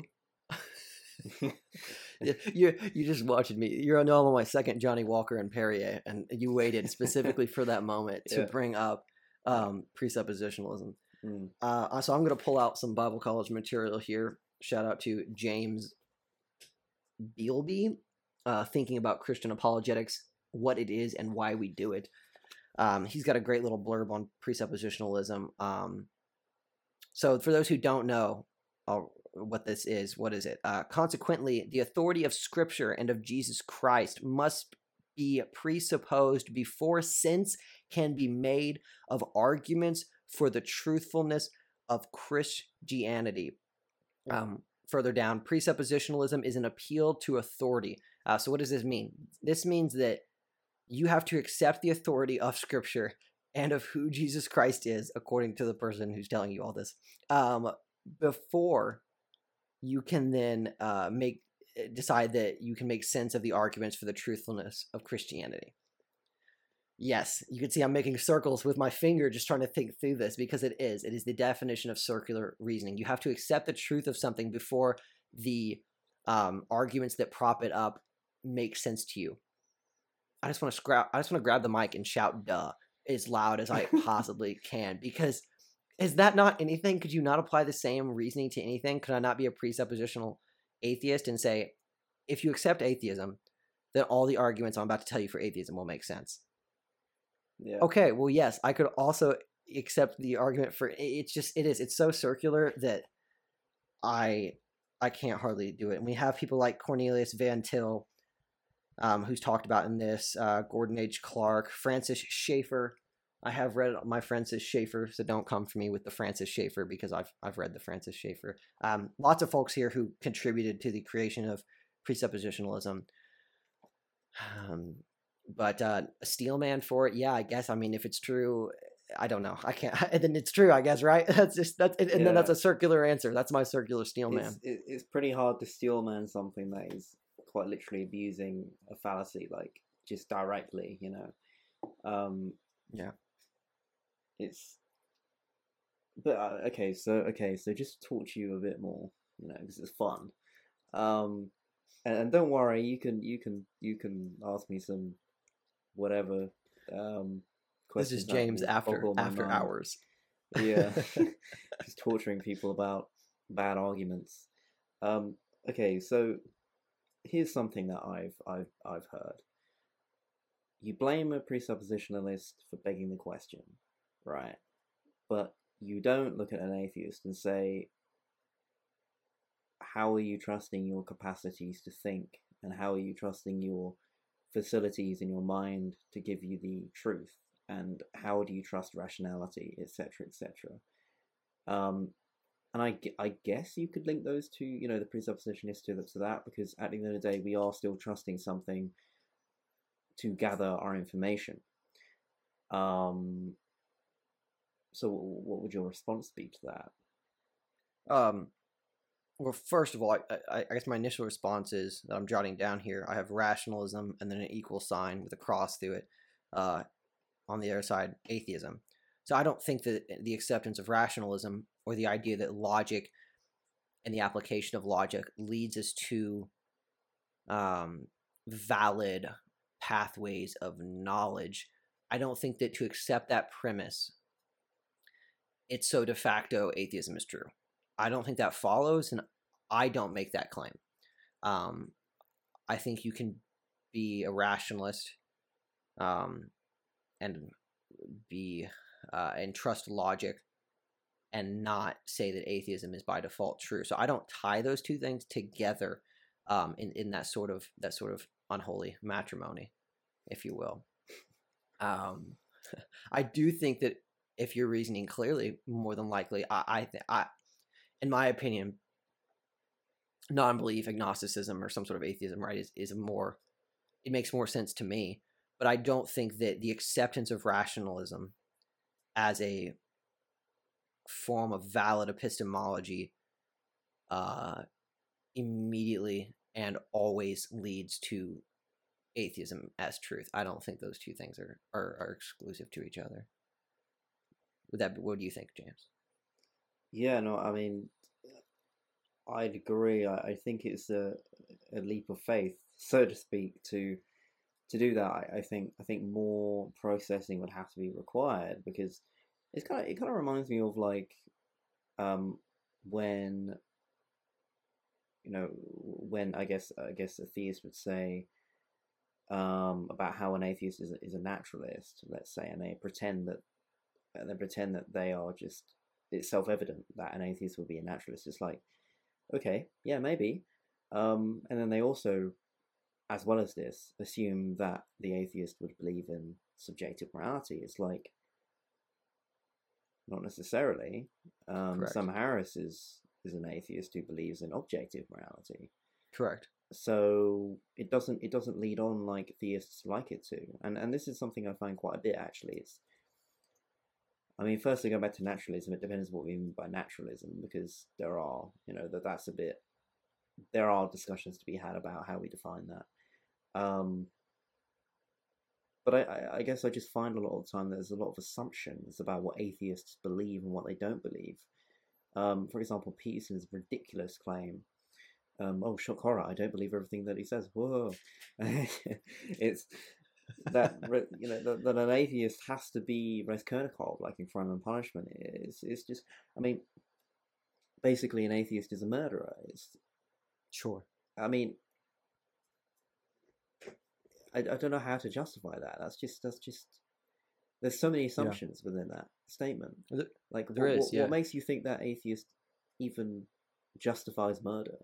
And then you could say, well, subjective morality, but it's like, ah, but what if they don't believe in subjective morality? That you know, so Peterson makes so many, so many assumptions there. Um, and nihilism as well, like conflating nihilism with atheism. It's like mm-hmm. you know, just because nihilism might be the implications of atheism, that doesn't mean that you must follow them or that you do follow them. Um, yeah, I mean, I, I, I mean, if you can build on that, but I guess because I've also heard like atheists can't justify their epistemology. Um, they can't justify.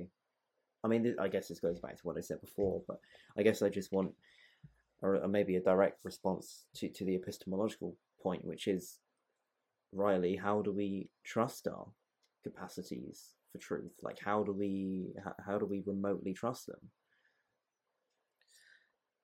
well, there's a few things you laid on there. I'm jotting my notepad down. Um, so in reverse order, um, yeah. I think when it comes to mm, yeah, so many atheists don't accept objective morality. So Mackie, for example, I'm currently reading his uh, "The Miracle of Theism," um, which I tracked down from a seller who said there was no markings in it, which is very important and dear to my heart. And I received yeah. the book and it was highlighted in multiple places. So for that person, I'm coming for you. Just know, just know that. Um, but I'm working through that very analytical. There are math formulas in the book arguing for and against Oof. God's existence, which, as we previously noted, James, not my forte. Yeah. Um, I love dense philosophy, but when you start adding math equations, it I, I understand the value in it, but I maybe I'm I'm I'm making my I don't know maybe I'm bashing myself here, but it just starts to lose interest for me, and I don't find it necessary to do that. I'm not a huge analytical philosopher. I I, I don't tend to lean in that direction, but I wanted to read Mackie because he's so well respected. But back to the original point, objective morality. Mackie didn't believe in objective morality. His best known book is um, a book that describes why he believes in subjective morality. I believe in subjective morality. Um, but do I live like that? Well, that's a that's a whole that's a whole nother matter. Um, yeah. as for atheism is equal to nihilism or nihilism. Um, it depends what you mean by meaning, right? And I guess in terms of meta meaning, in this like you have a place in the universe, it's like divinely inspired. Yes, no, it does. It does then equal that sort of nihilism. Does that mean your life has no meaning? Well, that's a whole discussion. Like, no, I think your life can be full of all sorts of meaning um, that you create for your own life. Um, so that's kind of my brief, just short thoughts about Mm. that. As for our epistemology and how can we trust it, then I don't think even if you believe in, I, I think it's kind of circular no matter what, because even if you are a presuppositionalist or someone who believes that God has given you this trustworthy um, capacity for reasoning and your faculties are working accurately and correctly, that's still sort of like an assumption that you are able to reason properly to get to that point. I don't know. It, it, does get very circular. Mm. Um, but as for our epistemology, I guess my primary defense of it is just in terms of pragmatism. It just seems to work, um, right? When you think about logic or you think about, I mean, the scientific process, right? It- Repeatability, the ability to build on it. Um, if you're speaking about just from your own experience, anecdotally, if I treat a person this way, how do, how does that end up in my life? If I'm kind to my girlfriend, do I like the outcome to that? Yes, it had a good outcome, and I repeat that over a long period of time. Then to me, I'm like, okay, well, my thought about the world is that if I'm kind to people, things tend to go well for me, and that is, you know, that's how I validate my own epistemology of ways of knowing, you know, how Mm. how things go well, I suppose. So, Uh, you know, philosophically, how do I validate it? Uh, you know, I don't know. I think so many when you get into these sort of conversations, it's almost just like intellectual masturbation at that point. Like it's just I I'm like, man, I would rather go live. Like let me just go live. Like I I there's a certain point to where I love to I mean, I'll go as deep, I think just about as anybody, but I have I I always have to come out of that and say like this is not life, like this is not living. And I I, I don't know, you know, for my 70, 80 odd years that I get how deep, how long do I want to spend in that in that sort of, you know, those sort of circles of reasoning, I suppose. What do Yeah, you I think, mean, James? How, do, how does James wrap, get his own epistemology? oh man, it's. I usually respond with the following statement. To drive a car, we don't have to know exactly how the machines inside the car work. Like, just like, so long as we can drive the car, we're driving the car. And for all intents and purposes, you know, it works. And whilst I'm not satisfied by that, and whilst the the theist will dance around and say, "Hee hee, I I've got this objective, I've got this objective card." woo-hoo." You know, I, I I mean, it's just like, okay, look, you can do that, man. You you can do that, but just remember something. You had to subjectively come to the conclusion that your religion was true. We're in the same boat, bud. We're in the same boat. We both had we both have to come, regardless of whether you're a theist or an atheist. You still have to come to a subjective con- conclusion about which God is true and which which interpretation is true, and so both in the same position. Yeah. Absolutely. I'm I'm actually the piece that I'm working on that well I I was working on before all the kind of things of hit the fan in my uh, personal personal life and doing this and that which we've talked about privately and I've I've been a, you know a little MIA. Um, I'm working on a piece that is uh um sort of addresses that point about the supposed difference between the morality, the moral stance of Christians versus atheists, and, and how it's really a facade. There really is no difference. We're all making these sort of judgment calls. We're all driving the car, um, as, as you would say. And uh, again, yeah, I drive a car. I know how it works. Um, it gets me to where I need to go. That's just like I said. If I treat someone a certain way, I get this result. It's it's pragmatism, right? It's it just works, and we know it works. We we don't just because we can't perfectly explain, you know, to the philosophical satisfaction of the uh, he he he Christian um, Yeah. why it works. I can still say it show that it does work, and um, if my own life is fulfilling, because I tend to stray from happiness as a metric for success, but if my own life is fulfilling and um, you know I'm able to spend time with my family and take care of those around me, and uh, I, I tend to find that people respond well for me, well to me, and and want to be in my presence. If all those things are all those boxes are checked, then I I I, I try to just say you know that's that's my epistemology, right? That's that's my that's how I think about knowledge and the acquisition of knowledge. And uh, and honestly, what other choice do we have? We've been Yeah. given these minds. If we can't trust them, you know, if they're your philosophical positions, we can't trust them. Then okay, well then go home. Like you're you're like that's the end of your that's the end of your argument. You could sit down. You you can write that. You you can write a long paper Yeah. about why we can't trust our faculties. And if that's your your argument, then okay. But, But that's even that would be a contradiction It would.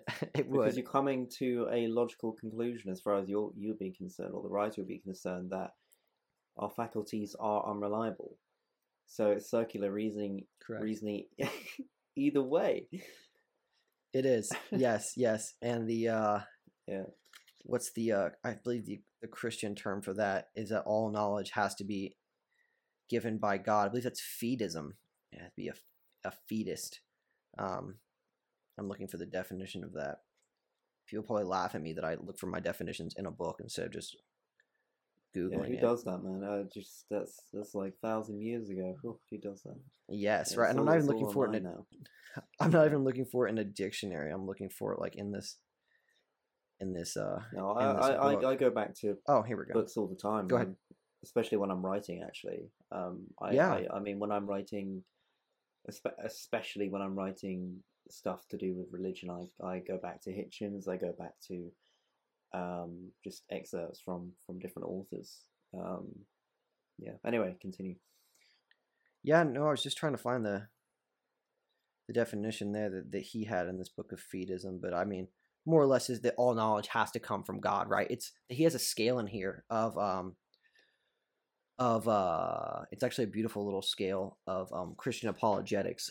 Um and um, you can't see it, I'm sure, but it runs from uh, rationalism with Locke to natural Mhm. theology with Aquinas and Newman, uh, synergism with Pascal. He then he gets to, and this is from left to right, I should say. Then he gets to on the right now, Reformed theology with Augustine or Augustine, if you're refined and you drink Johnnie Walker Black.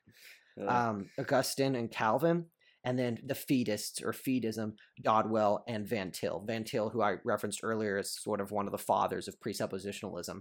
Um, that's the idea that yeah, all knowledge has to come from God, and if you don't have that initial spark from God, then you can't really know anything. But I'm like, how do we know that God gave us right? It just goes into the circular, the circular reasoning, you know. Just all So- divulges. okay. So I have another question um, to your the great sacrifice, Riley, of of the uh, Yes. of the chat, the thirty minute chat. yes, this was yeah for all for all those who are wondering. This was like I was like, oh, it's like hop on, James. We'll do like a thirty minute hitch salute, and then we'll get off. What are we at now? We're at an hour forty three. So whenever you're ready, James, just let me know. But I continue to drink this, and it continues to go well. So Hey, look, man. The I, I think it was Hitchens himself once again who said it almost feels Mm. like a sin to break off such conversations. So uh, I'm, I'm arguably keep my man. favorite quote, arguably my favorite line he Yeah. ever uttered. It has Yeah. been. I just so yeah, I love that line. yeah, it's, it's, So keep yeah. it's, it's great. proceed. Um, so many, so many to choose from. Um, yeah. Okay, so Pascal's wager.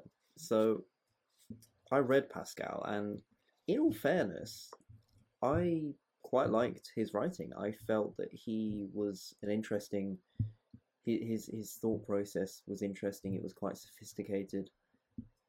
Um, and he was kind of dealing more with probability, I guess. Yeah. Um, but when it comes to the actual wager, I overall disagree with the claim that it's valid. You know, to, to say that, you know, probably. I mean, look, I think probability matters. I, I can see that all day long, but it's still fallacious to me because what about the gods that we don't know yet? What, what about the ones? You know, I mean, how how do we ever come to that conclusion? Um, so, what do you think of Pascal's wager? Are you somewhat convinced? Do you think it's kind of reasonable, or Well, I, to be entirely transparent, I've not read it in his own words in the whole, and especially all the surrounding context. Um, I like to acknowledge if I haven't actually read something. I, I think people are always afraid to say they haven't read X if they have not, if they speak on things like this. But I've not read that particular bit of Pascal, which I think I do have. Yeah, I do. I'm sure you know, I do have it. great books? great ones. yeah, yeah. Um, I do have it, but I, I, I haven't read his particular. But as the basic assumption goes, you know what it's kind of what you have to lose, right? It's the what do you have to lose proposition, and maybe I don't know. Maybe that is uh, if that's not exactly what he meant, I I don't know. But that's how it's always been presented to me by Christians and by non-believers. Um, and I just tend to think that that is a direct um, contradiction to the idea that, as evangelicals would say, uh, Jesus knows your heart. Like, right? He knows what you're thinking. He knows your motivations for doing thing, right? It's don't let your right hand know what your left hand is doing, right? Yeah. Um, so to me, if I'm just believing it for the fact that it's a wager, then okay. But if I'm not looking at it as a disingenuous way, maybe I'm saying like, okay, I'm 18 years old and I'm looking at my life. I'm like, well, I could live like this and follow this path, and if I'm wrong, I'm wrong. And then let's say I say, well, let's just go for it, and I just become a Christian, and I do end up trying going down that road, and I believe it, and I become a genuine Christian. Maybe the the wager, the gamble was like initial, and then I actually become genuine in that sense.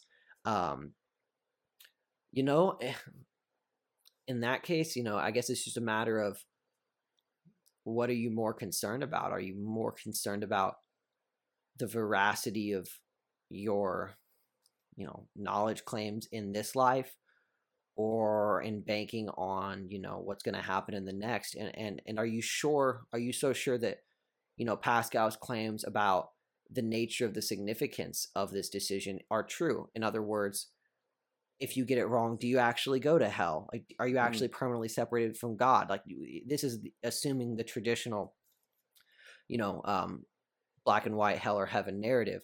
The idea that if you get it wrong, um, but you know, like I said, if it's true and you can connect to this being and live a life of faith, and it's a better life, then um, you know, maybe maybe someone should go for it. I I, I used to really, you know, I'd say Riley, fresh out of college, angry atheist that I was, um, would have said that no, like the pri- the primary importance in life is to be right, right? It's to it's to know what the truth is.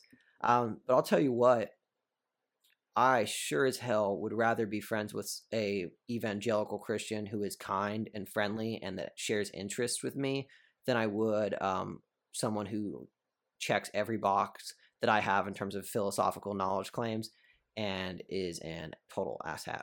Right? um, it's it's, and so then I start thinking about you know as I get older, I'm like, man, I'm like, does it? I'm like, does it matter? Does it really matter that much? Uh, you know, I just so many of my friends to this day are believers and, and, and stuff. Um, eh, you know, and I get along with many of them so so well. And uh, I mean, there's a me and Kaylee, my significant other. We we'll have a laugh about. There's a she's always going to different coffee shops around town, and there's like all the hipster places downtown that tend to be more liberal. And you know, then there's coffee shops in this part of town, the north, you know, this side, whatever.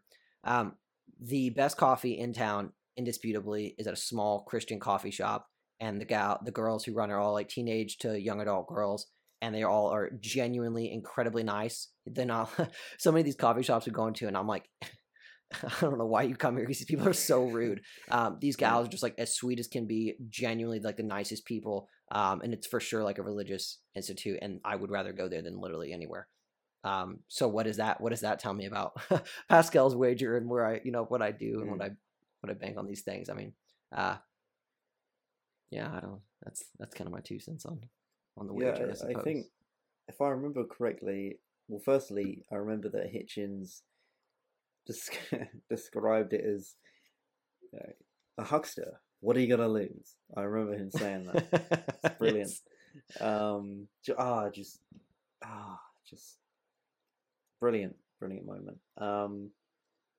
but if I remember correctly, it was a while. It was probably a year ago when I read it, and I, and I honestly, I would love to reread it because I did enjoy reading it. It was really interesting. Um, and it, I think maybe I'm just mixing this up with Kierkegaard, but I'm, I'm, I think, I think what Pascal was going for is, at the end of the day, just make sure that you actually look into it. Make sure that you genuinely are searching for the truth. And from what I could tell, he, he was of the opinion that as long as you were doing your best to search for truth, that's the best you could do. Um, because I, I have heard some Christians say, and on, on what authority I hear you ask, well, I have heard them say that the Pascal's wager is uh, is is often mischaracterized, and, and maybe it is. But I, I think I know what Pascal himself said, which was what I said, which is that as long as you're genuinely trying to seek the truth, then that's all you can possibly do. And I and I think I remember reading that, being like, yeah, okay, look, fair enough. And I think the theory itself obviously gets a lot of uh, criticism, which I agree with it basically, because it does contradict the fact that God would know your will. And clearly, yeah. not only does he know your will, but he's also in charge, theoretically speaking, of your life and, and what decisions you make. I, I don't buy the fact that we have our own free will. I mean, if we do under God, then it's under an illusion considering yes. the fact that we were brought into existence and predetermined by God. And then and then the Christian could turn around and say, well, knowledge doesn't um, demonstrate uh, just because just because God has knowledge of what you will do doesn't say that He controls what you do, but actually He does because God is the arbiter of everything. So th- that doesn't add up to me. So yeah for that reason specifically, the, Bas- the Pascal's wager doesn't it, it, just doesn't add up for me. Um, yeah, that um, was yeah exactly one of the points in college that um, one of my initial uh, holes in the hull of the ship that created the sinking effect that became atheism um, was hell. But after that, shortly thereafter, was I would have vigorous debates.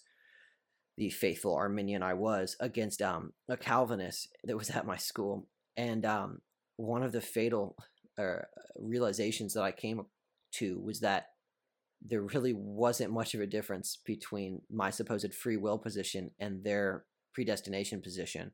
Um, I adding in free will, I still could not find a way to justify the wrath of God against me as a sinful creature, because the idea is that even in free, you're even if you have your free will, as Hitch would say, you were born sick and commanded to be well. And that has stuck with me forever because I thought about that and I thought about, you know, okay, I'm born, I'm not born with a 99.9% chance to sin. It is a 100%. And I'm being damned on that 100%. Um, and supposedly the refusal to accept Christ and like his forgiveness and whatnot. But even the fact that I can be condemned based on a 100% my own nature when this was the nature I was given, to me is just utterly despicable and, and, and unjust. Um, so I, I applaud you for raising that point because it, it, just like I earlier was raising the point about can we even trust the scripture in this point? You're, mm-hmm. you're you're looking at the presuppositions of the argument and saying, hold on, this isn't even a real distinction. There's not even a real distinction here between the two positions, and I I completely agree with you on that. It's a yeah, false it's, uh, division. Yeah that I, I'd recommend uh, checking out the, the text itself because Pascal did feel ingenuous to me. Like that, he was reasoning, very impressive. I will say. Um, I think I have a review of it, a short review of it on my channel.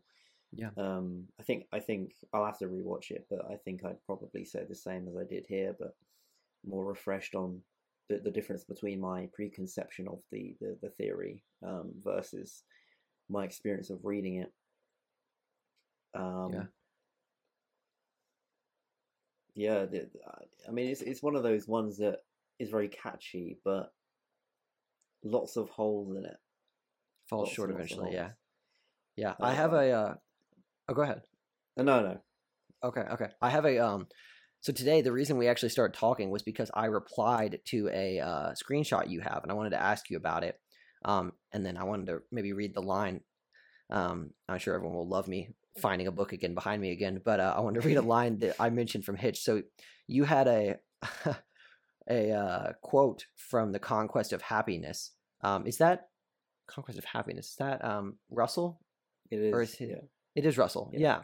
Yes. Yeah. That's on my list of, you know, every book that's ever been written to read. Right. that's, that's what it feels like. yeah, no, on at my this on my Goodreads list, I've got literally about eight hundred books. Literally, It's it's insanity. Yeah. I have a on cue stack right here that you can't see. One, two, three, four, five, six, Yeah. seven, eight, nine, 10, 11, 12, 13. I like 15 books on it. I'm not even, you know, hopefully I'll read them all this year, but Those I'll probably end up buying one or. those ones are my uh to read. That's Oh, okay. So yeah, Okay. physical copy, Um, but yeah, physical. Okay, so you're reading Russell's The Conquest of Happiness, and you highlighted and underlined um, the more things a man is interested in, the more opportunities of happiness he has, and the less he is at the mercy of fate, since if he loses one thing, he can fall back upon another. Life is too short to be interested in everything, but it is good to be interested in as many things as are necessary to fill our days. I love that. I have to read this book now. It's gonna it's gonna skip the queue probably. Um, so tell me why you underlined that, and then I want to read a horrible, heartbreaking piece from Martin Amis's auto fiction about Hitch and being interested in everything in order to fully crush Yeah. our listeners before we close the podcast. Um, to make you know, I want to end this, of course, on the saddest Before note possible. before I shut down of tiredness or whatever. yes, Um, yes, and before James yeah. collapses. Yeah, yeah. So tell me why you why you underlined that. I underlined it because when you know when I underline things in books, it's not it's not always because I think it's original because most of the time it isn't.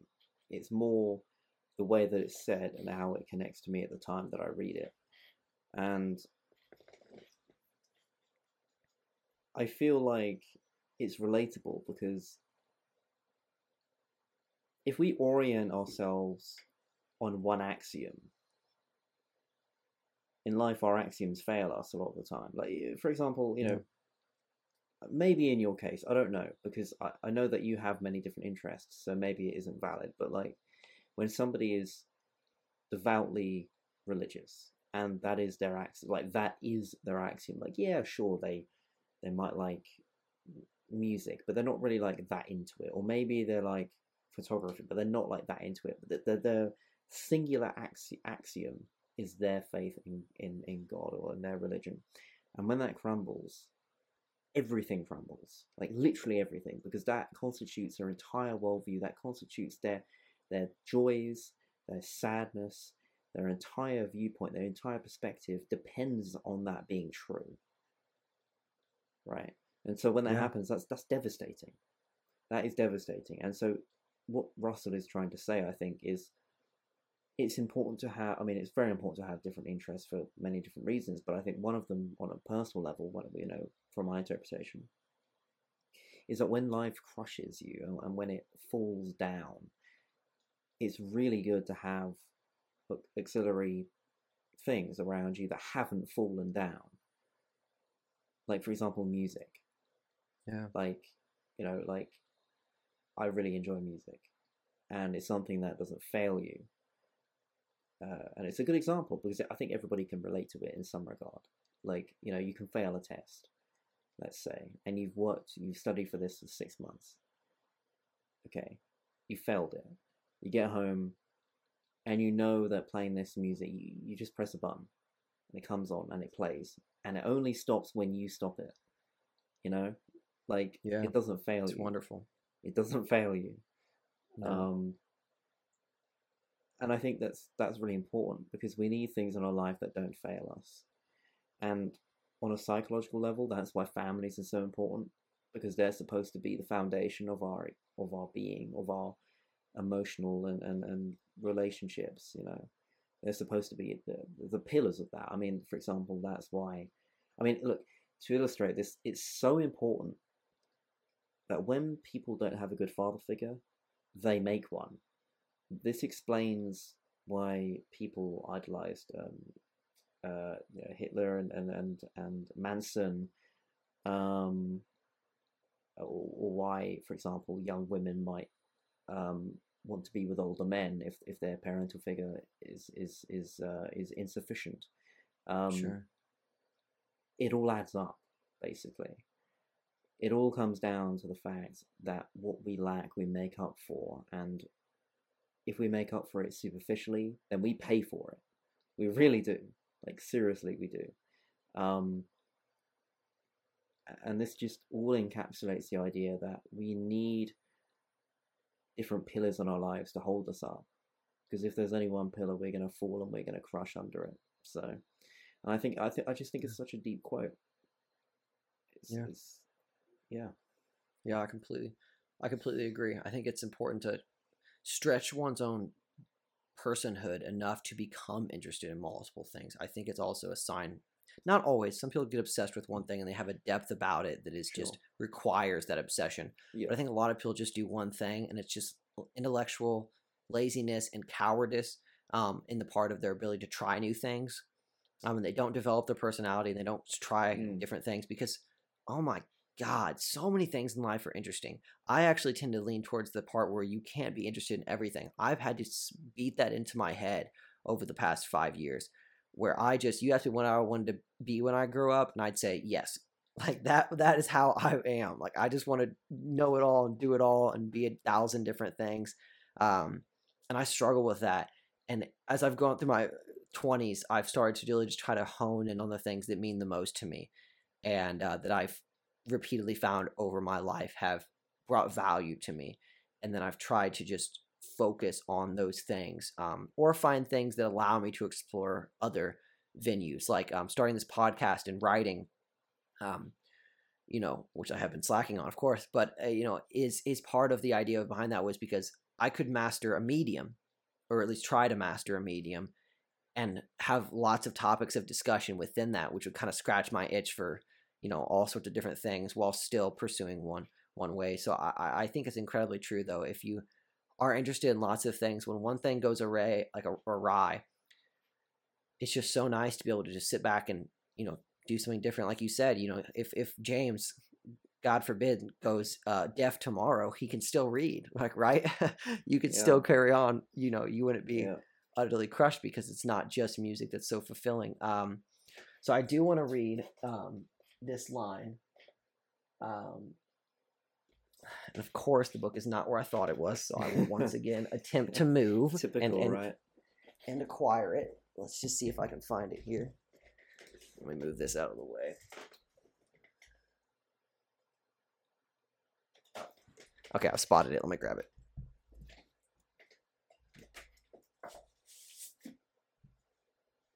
Okay, so a little background knowledge. Martin Amis, Christopher Hitchens' lifelong best friend, um, wrote this book, Inside Story.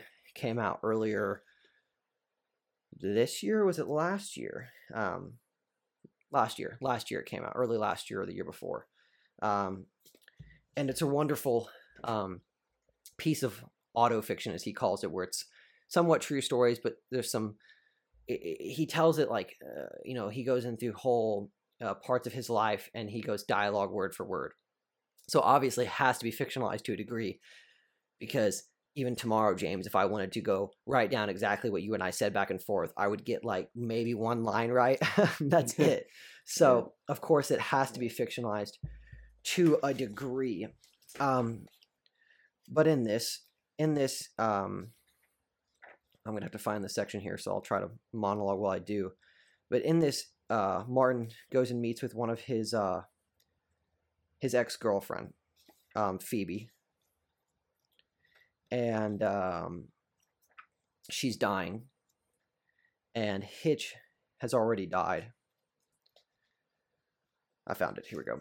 And uh, so Hitchens has already died, and Phoebe is dying, and, and Martin Amis visits her, and um, they're discussing death and, and you know the fact that they're both getting older. Um, and uh, Phoebe says this to Martin. Notice all the books, Mart. Uh, I used to spend the whole time reading. Then I stopped. I didn't want to be interested in anything. You know, that's what I thought when I saw Christopher died. I thought, oh, he was interested in so many things. Me, I could go at any time. I've got a suicide pack's worth of pills stored away any time at all. And man, that just about tore my heart out when I first read it. Um, which was, you know, I think hard, one of the difficult things about death is when death is untimely.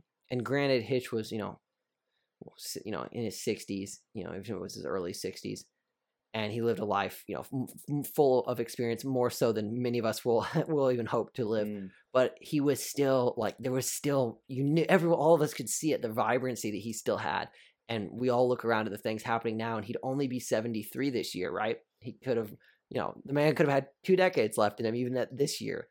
Um, yeah and then you read that and you just think he was interested in everything man it just makes me want to cry and it makes me think about my own mortality and about being interested in things and it ah, man i always think about that hitch line where he says you know people say when you die it's the end of the party and he said no it's not the end of the party you're just being tapped on the shoulder and asked to leave and man, I'm I'm not gonna cry here.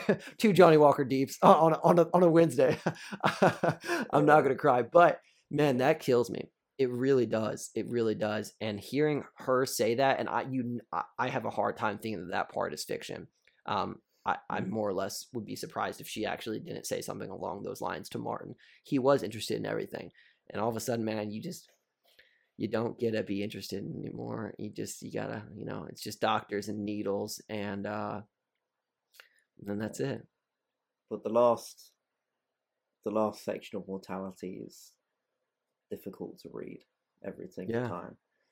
Just the you know when you're when you're triumphantly reading through it, right? You're triumphantly reading through it. Like yeah, Hitch is doing good.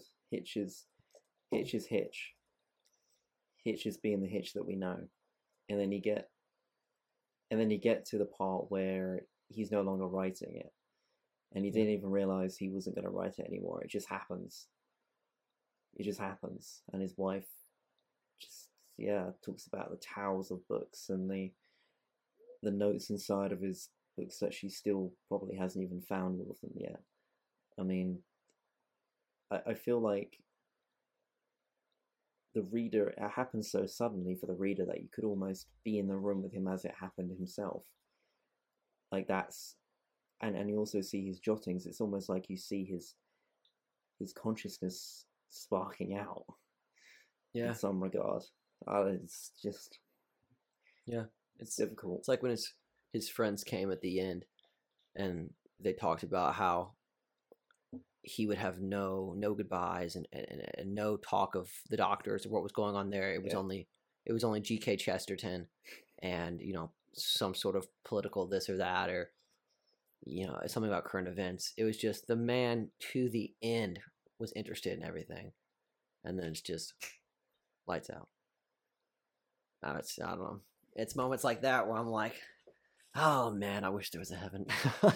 you know, just revoke yeah. all my principles and, uh, you know, wish it was different. Um, but uh, he was, you know, in his own treatment of his own mortality, he was immensely courageous and admirable.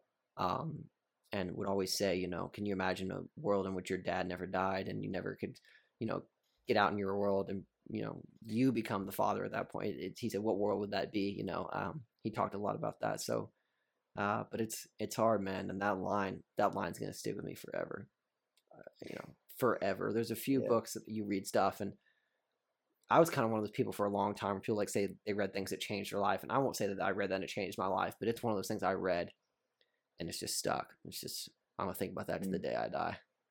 Yeah, and well, uh, you know, I, I think I don't. I like to think that on the final days, you know, if I if I'm aware of the final days, because I, don't know if we want to get into mortality. I mean, I'm I'm happy to. I'm happy to, but um, Hitchens was one of the foundations for me realizing. I mean, a lot of things realize mortality for me, but but Hitchens definitely did.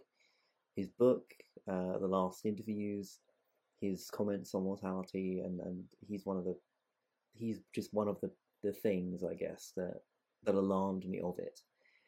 Um, and I think yeah, you know, if if I would I would read mortality, and I'd probably find consolation in it, knowing that I have Yeah. the handbook of a man that I only aspire to handle such a situation as well as he did.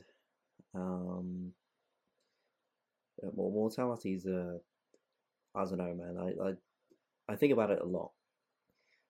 You know, Yeah. especially especially on a psychological level, which, you know, I think I think something has to be said, and I'm and I'm aware of this myself. Um, but there comes a point when you study mortality that you try and intellectualize it to hide the fact that it's there and that it's true. You know, like uh, terror management theory. That's a really really interesting. I don't know how familiar you are with with the literature. Um, Not much. so terror management theory is so shorthand for TMT. So it's it basically is everything that we do is in a defense mechanism against mortality, against death.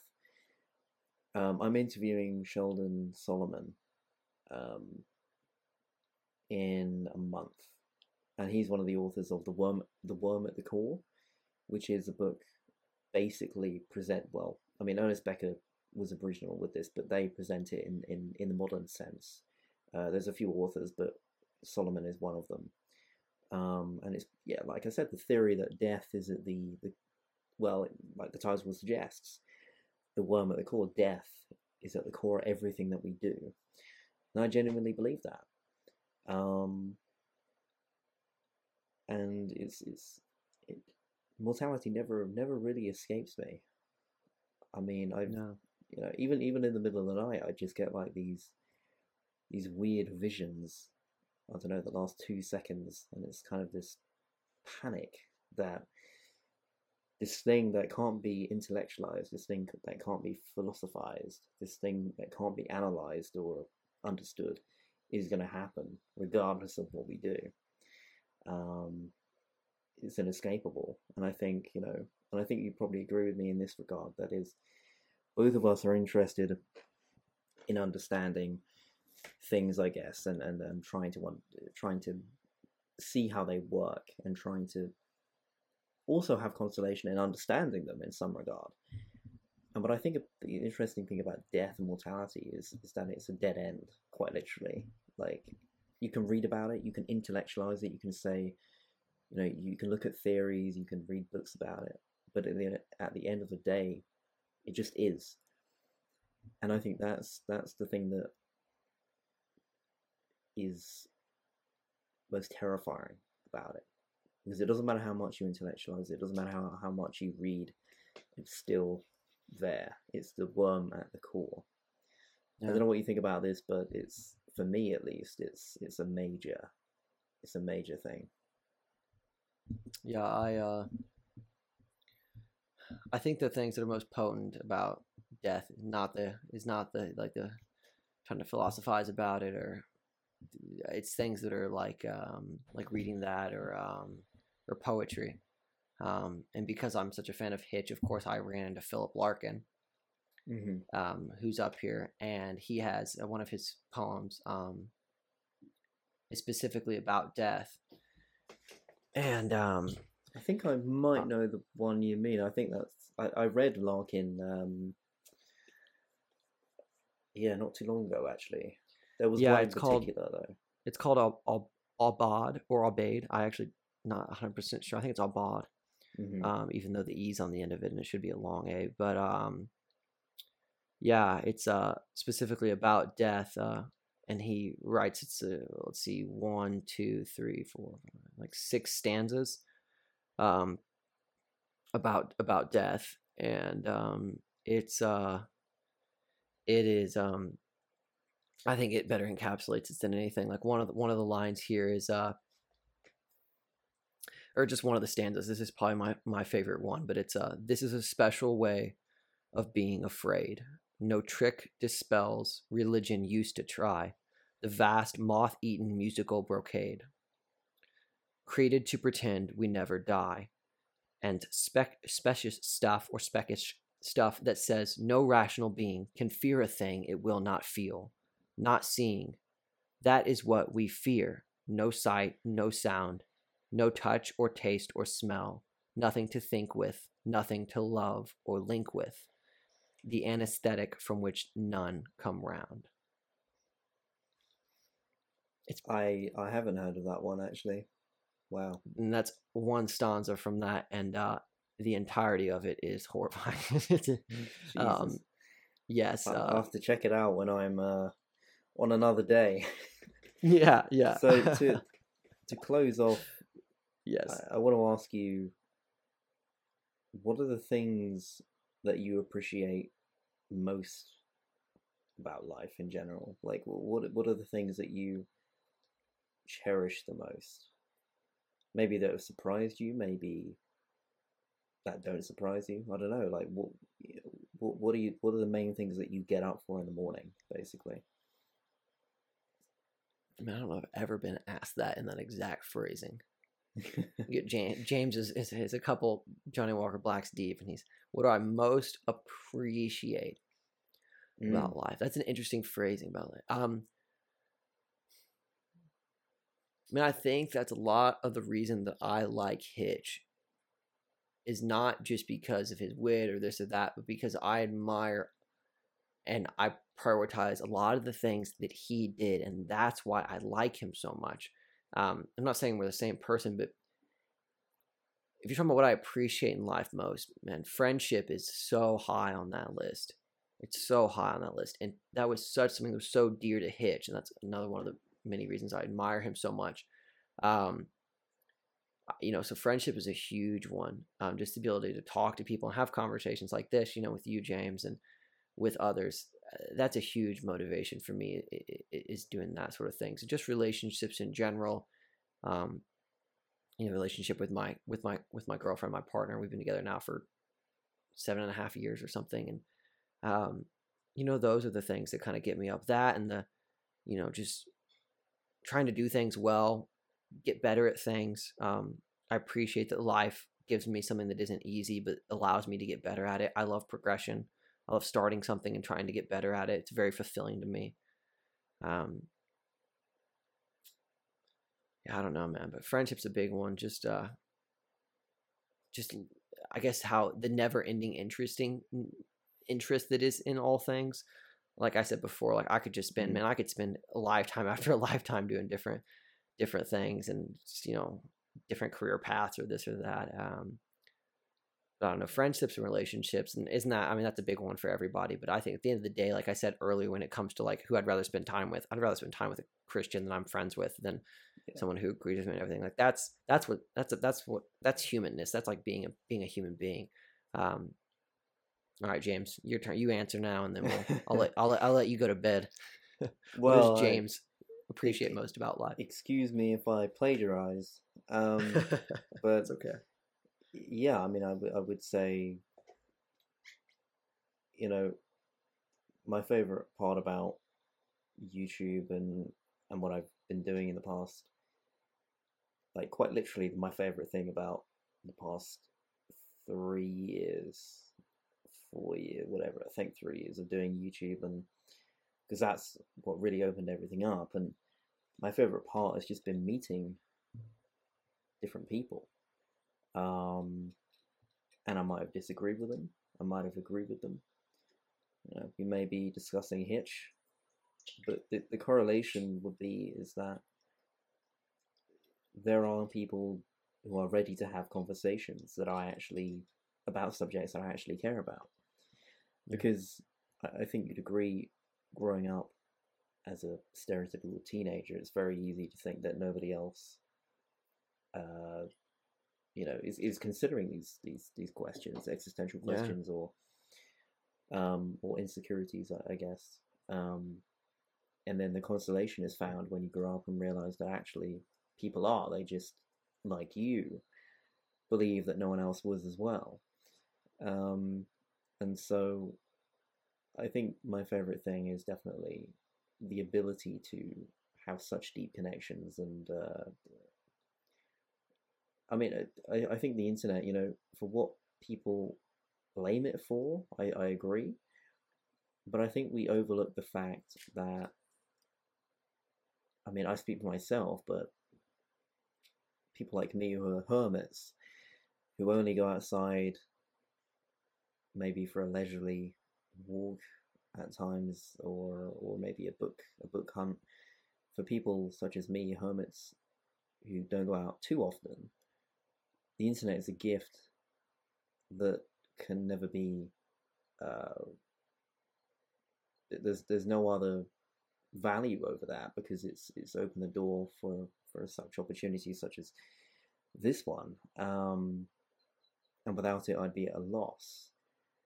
Um, so I, I, would I would agree with you. I'd plagiarize you and say, look, yeah, it's, it's definitely the the opportunity to have sort of deep connections, um, to have conversations um, that are open and that are honest uh, and that aren't restricted to them being in person because you know we I mean we would never have met we no. would never have met if it wasn't for the internet and uh, I can't imagine you know how that would be without you know talking about the hitch um, recounting his finest moments you know with with somebody who who, well with nobody really. I mean it's unparalleled obviously to to not to not have that ability at all. So yeah i, I would agree with you. I'd say just relationships um the the meaning that other people give us in a meaningless or seemingly meaningless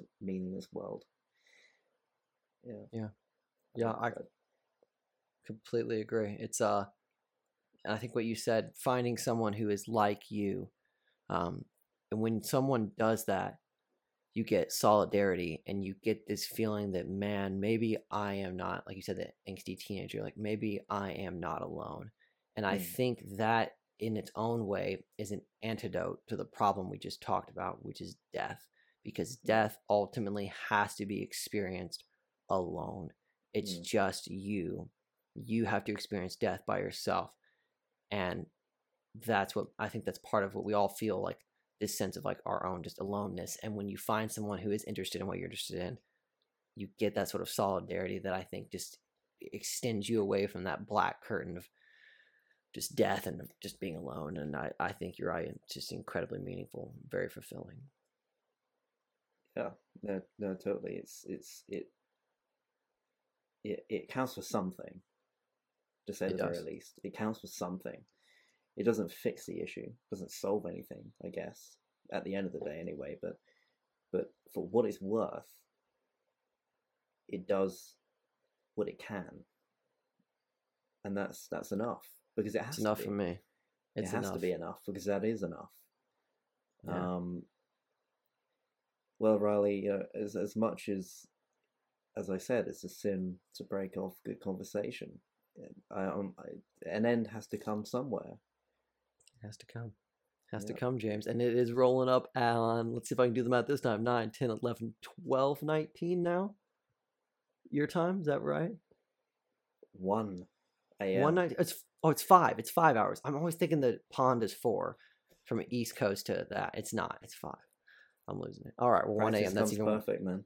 yes, that's even that's even worse than I than I previously suspected. So, all right, hey, well, thanks for again, I, am always so thankful for you taking time to pop on here and uh, and chat, and uh, especially last minute. I had no intentions of waking up today, knowing I was going to be back in the yeah. podcast game after a couple months out. But um, yeah, I had no intentions of uh, of getting out of bed and getting dressed again. yeah. Yes, James had to take off the snuggie, right? The hitch yeah. snuggie that hitch, we all have. The, the, yeah, the hitch onesie or something like that. Yeah, yes. yeah, with like Johnnie Walker sort of a bear outfit or something with him like hugging a Johnnie Walker or something like that. yeah. Yes. Brilliant. All right. Well, thanks so much for your time, James, and uh, uh, much much appreciated, and uh, extremely grateful for you and your friendship um, over the last few months. So thanks so much.